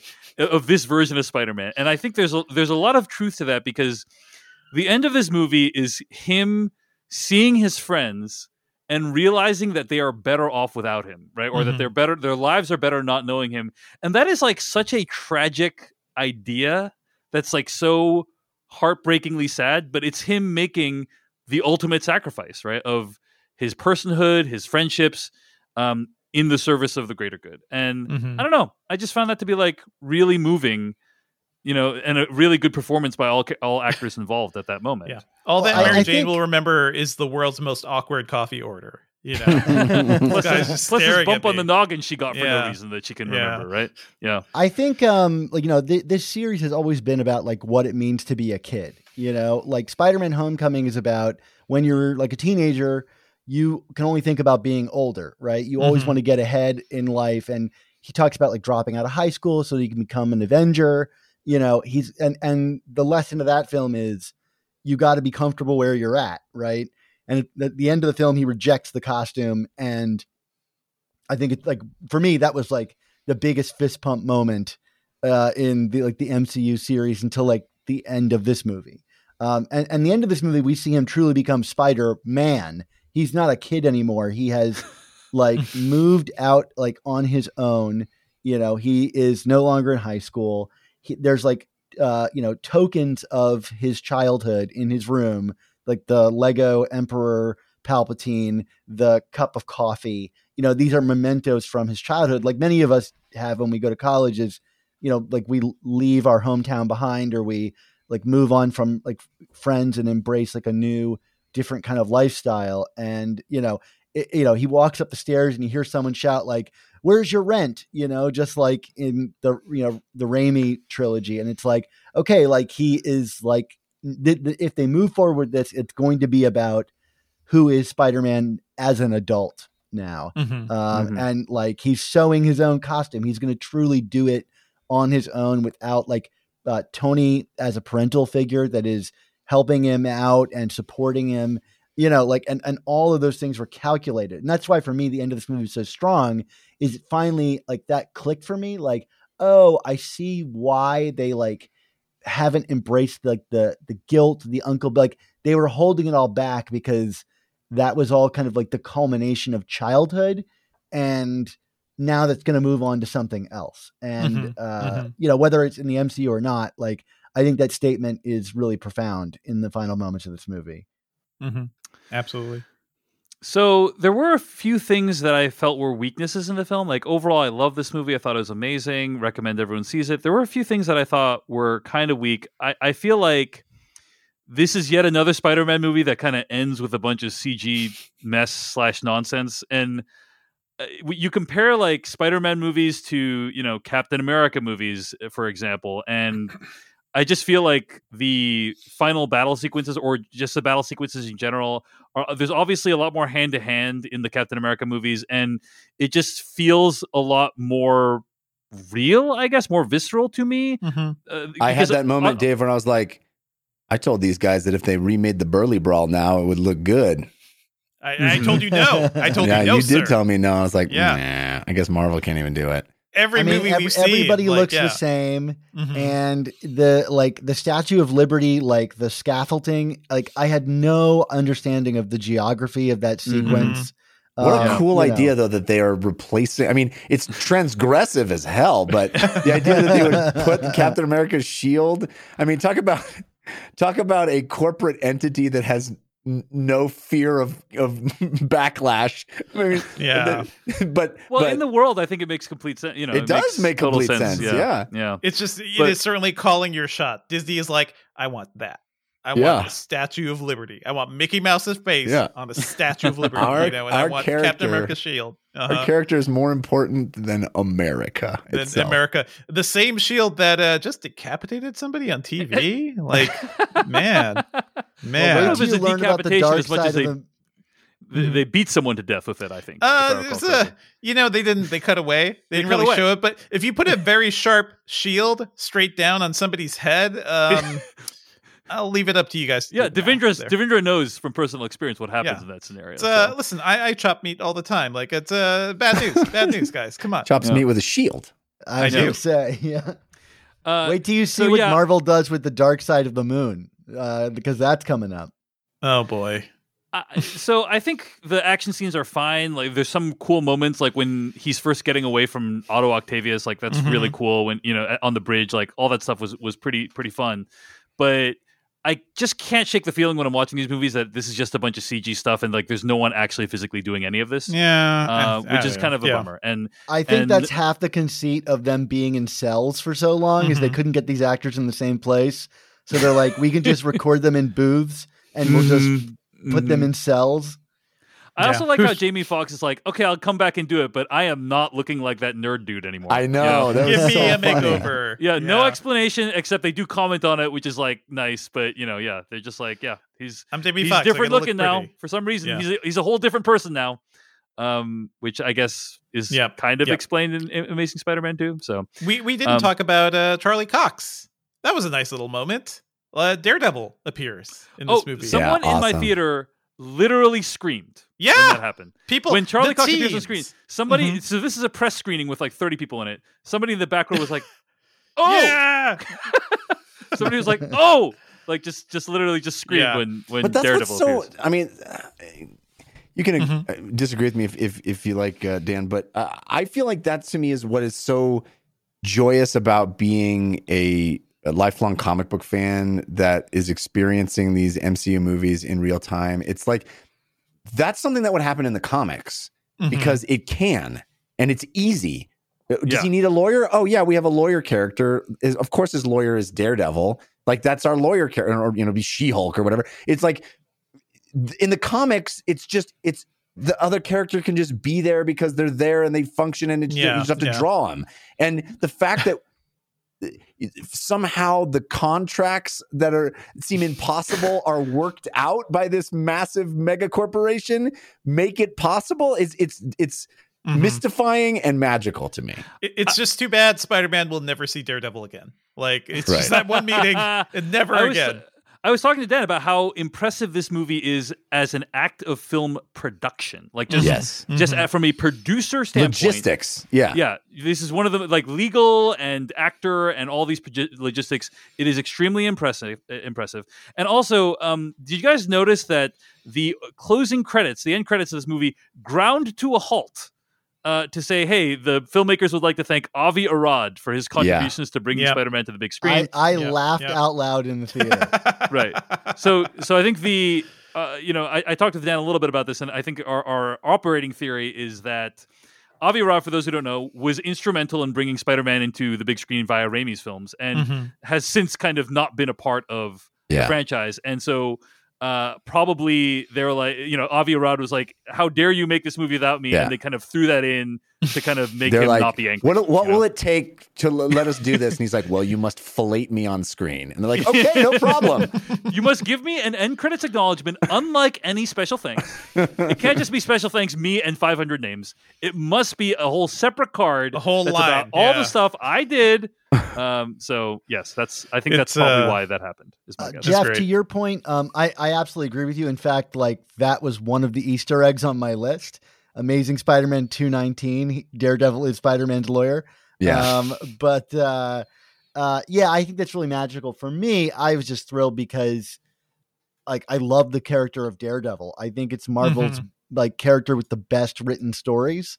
And to to think that Daredevil was just locked into this Netflix show and we wouldn't get that character again, I think Yeah. was a real shame. And What, what, what Uh, about I- the Defenders, guys? We never talk about the Defenders. Uh, when is Iron Fist going to show man. up again? man. Anyway, I also yeah, think but- it's funny that clearly Thomas Haden Church could not be bothered. He- like, uh, I'll do some VO, but that's really it. Well, he does show up in that one Mm-hmm. scene at the end. Does he? Right. I think that's still CG. It's a it's a youngified version. I think it's But still yeah. CG Thomas Yeah. They got Church. a body double and they put Thomas Haden Church's head on it. I mean, they have the technology. We could be doing that right now, you know. So yeah.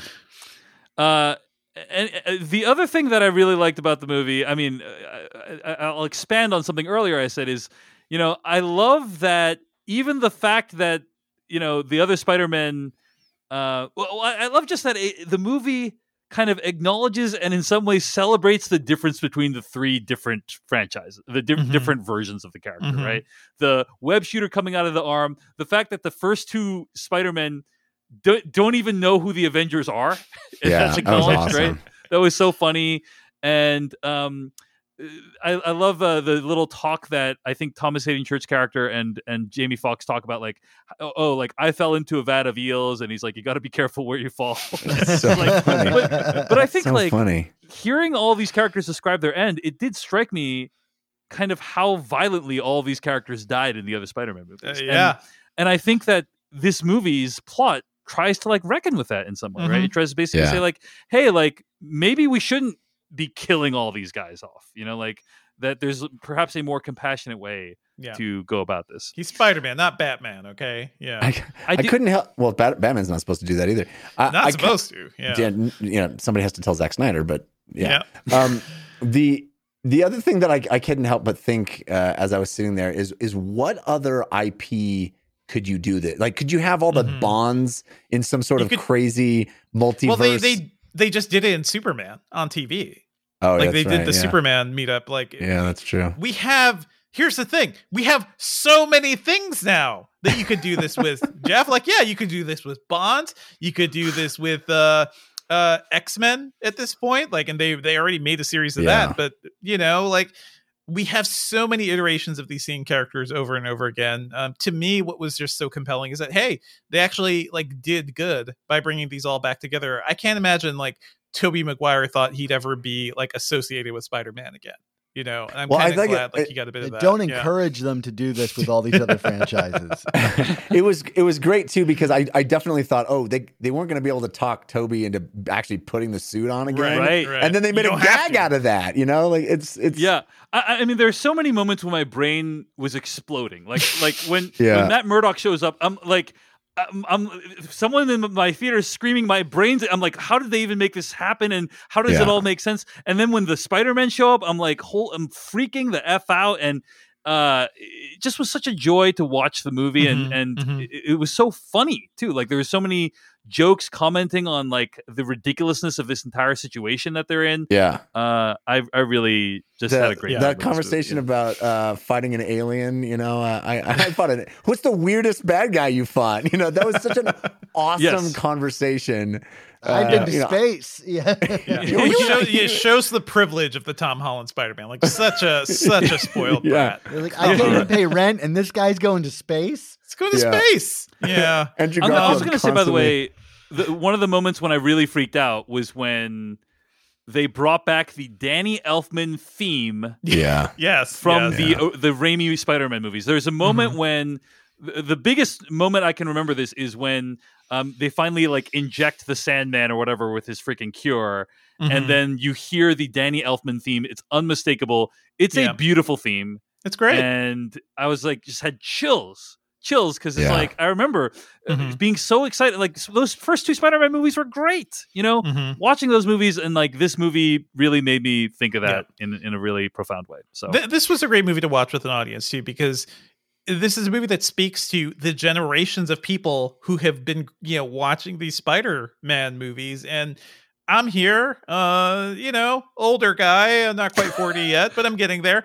And uh there are teenagers behind me, like lapping all this up. And then there are these really young kids who are growing up just entirely with the Tom Holland Spider-Man, and everybody's just like enjoying it. And certainly, like, not everybody's getting all the jokes, but what a cool experience that Yeah. everybody gets their own Spider-Man and they can they can kind of enjoy them all at once.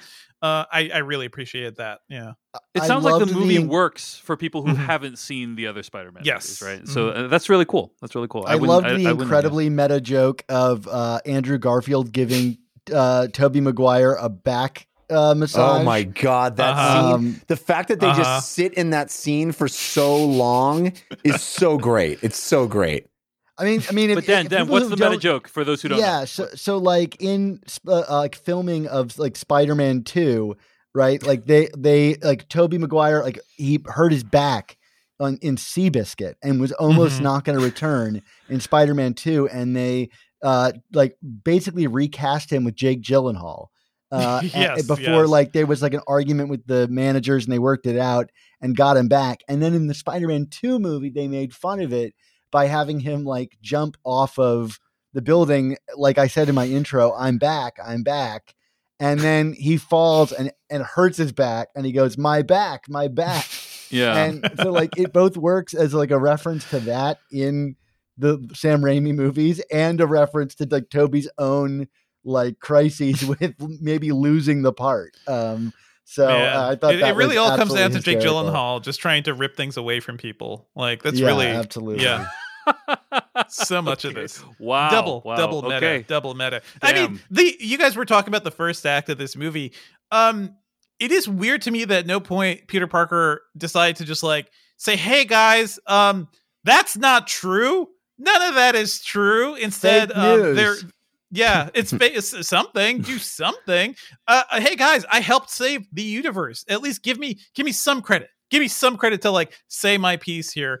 Uh, instead they hide uh, in their easily findable apartments and uh, a weird condo for some reason. Like a lot of that stuff didn't make sense to me. It is sort of like doctor strange saying uh, you'd rather cast a magic spell than you know talk to the people at mit uh, there there it seems like a lot of this movie even could have been avoided if peter parker was just like hey guys uh, yes i am spider-man but uh hey that, that's not true and we we they have all this they have footage from the drones they can prove this come on I, I don't know, Devindra. Do you live in in this universe where people go Yeah. on TV and lie and people believe it all the time? I, I mean, yes, except uh, I, I think at certain points people at least try to say, "Hey, no, that's a lie," and Spider-Man was too afraid to say that. You Mhm. know, Yeah, I Mhm. guess that's fair. Uh, I don't Yeah, know. He's just a kid, something. So uh, uh, J. Jonah Jameson certainly would have loved to have him on his podcast. You know, and that's I do like what that he's happened at a the end of he's a movie. great kind of uh, imitation of Alex Jones. I thought that's like like that that would be who Yeah. J. Jonah Jameson is today if he Yeah. existed the bugle universe. supplements. Oh So my good. god, I lost it. It's Very uh, good. and he starts off as basically uh, a nothing podcaster, right? The first scene is just him with a crappy green screen behind him, and cut to uh, later on, uh, he has a full Fox studio behind him. It's amazing. yeah, Um, yeah, this is actually one of the first movies I've ever seen where playing the video game of the character gave Mhm. me a greater appreciation of the movie. Um, Yeah, uh, yeah. may- may- maybe one of them, you know, one of the instances in which that's happened. But like, I played the Spider-Man PS4 and PS5 games, Mhm. and uh, the fact that Aunt May works at Feast, you know, is a key plot point in those games. And uh, now I don't. Now I have all that backstory filled in for me. I don't. You know, it's like, oh, she does like helping other people. You know, yeah. mm-hmm. So I just Anyway. love that. Like, I get to listen to Dave Chen talk about Aunt May working at Feast. Like, what universe do I live in right what now? Yes. universe? Yeah, Yes, I, I'm aware of this now. Oh, oh, so on that note, I you know I don't know that this trilogy has done honor to Aunt May, but this one at least gave her some shit to do. You know, Give like her some stuff to do. Um, you know, yeah. And Mar- Marisa Tomei does not have to do much, to be honest. Like, just she is instantly compelling as Aunt May, but yeah, I would have loved to see her do more in those earlier yeah. films for uh, sure. She, Other than unfortunately, this Yeah. version of Aunt May does not like doesn't make as much of an impression story wise Uh, says you, as sir. as the Says you. original one in the Raimi films. I would say. I, I don't even know if I feel like she that her delivering that line makes sense to that character. Like right. my right. understanding of her, she's kind of like, you know, a, like a you know a bit. uh I, I don't know, like like freewheeling, kind of like um, Mhm. uh, not not punk, but like kind of like uh like former hippie, Yeah. you know, yeah. and and Yeah. like to see her kind Free of like spirit. moralizing like Mhm. that, yeah, like I, I, I don't know, I I, di- I didn't, I don't think she would would not say that, but I was like kind Mm-hmm. of surprised to see her like kind of get a line of that uh like import uh from a character that like we've really only seen as kind of being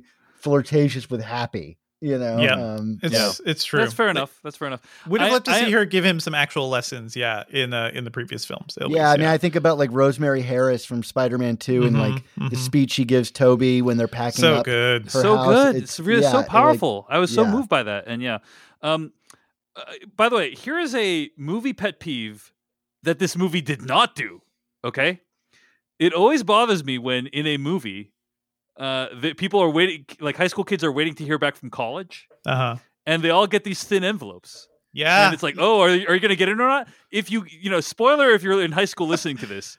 But basically if you envelopes get are in, bad. Yeah. if you get into a college, they don't send it in a thin envelope. They send a huge packet of shit. yeah, they send you a And I'm brochure. I'm, always thing, so yeah. annoyed at these like we're building up to this massive scene where we open up the letters and oh did they get in and it's like Mhm. oh you got accepted in this thin envelope. Nope, that's not how it plays out. So I was like oh David Chen, prepare to be annoyed by the fact that they all have thin envelopes and one of them's gonna Yeah. get in. But then I was like nope, none of them got in. And I was like they, you they nailed got it, packets.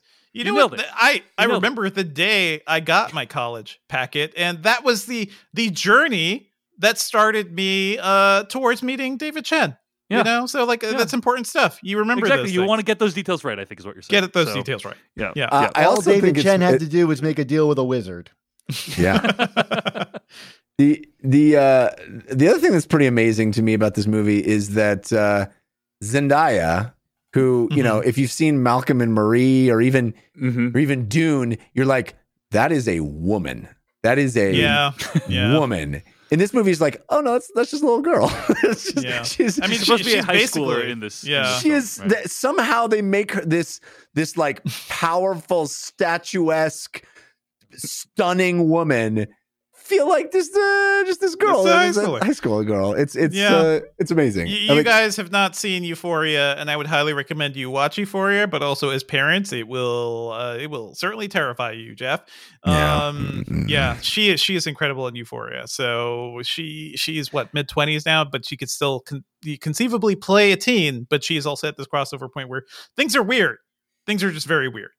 I liked uh, I liked that ending sequence with where they say goodbye to each other. I thought it was actually genuinely moving. All that Mhm. stuff at the end I thought was really powerful stuff. So, um, all right, folks. Anything else in the movie? Dan Gvozden, anything else you wanted to mention about Spider Man, or shall we wrap it up? I think it's a good place to leave. I mean, uh, I, this movie has really been growing on me, and and talking to you guys, like I just find more and more to appreciate about it, and I, I'm looking forward to seeing it in theaters again, and and really like you know, uh, I mean, look, I've done a show for ten years about Spider-Man, so like it's easy to say that I I I wrestle with interpretations of him, and this is one that I'm very eager to return to and and keep thinking about, and um, I at least think that that's a sign that they're they're like doing it right, like they're not doing this like half-assed, like they they've really thought and considered what it is they're doing with this character. Mm-hmm. i think the future is dim for this character Little little We- inky black. Yeah. i, we I had think a good I, run, Jeff. We had. A we, good I run. think these Yeah. these three movies uh really really were were wonderful but man i think we're in for some terrible spider-man movies coming I agree. It's really a bummer. Um, but hey, you know, don't uh, don't be sad that it's over. Smile that it happened at all. You know, and and like dan said we still have into the spider-verse baby Mhm. yeah. At the end of the day, it's still pretty impressive that Jon Watts made a movie. So yeah. I think we can wrap it up there. You can find more episodes of this podcast at thefilmcast.com. Email us at slashfilmcast at gmail.com. Back us on Patreon at patreon.com slash filmpodcast. Our spoiler bumper comes from filmmaker and YouTuber Kyle Corwith. Uh, our weekly plugs music comes from Noah Ross. This episode was edited by Beatty Zhang. Dan Gvozden, thanks again for joining us today. We really appreciate it, man. Yeah, I always have fun, and uh, you know, uh, don't despair too much, Jeff, because if the, even if we get bad Spider-Man, we're gonna get a new Spider-Man movie every year or two years. So, yeah. y- y- Oh well, you know so what I it might be bad, but at least there's going to be a lot of it. Yeah. Well, I'm. I mean, like eventually they're bound to hit every now and again, and um, I'm looking forward to joining you guys for those conversations. All right. Oh, that just means you'll be with us more often. Okay, now I think that is good news. Oh, see, look at that. See what what what a what what a way to look at it. Next week, we'll be discussing the Matrix Resurrections on this podcast. Matrix Resurrections. Uh, have a pretty awesome guest for that one, and hopefully it all works out. And hopefully, uh, we are going to get be able to get our patrons that review early if we can. But uh, tune in for that. And until then, we'll see you later.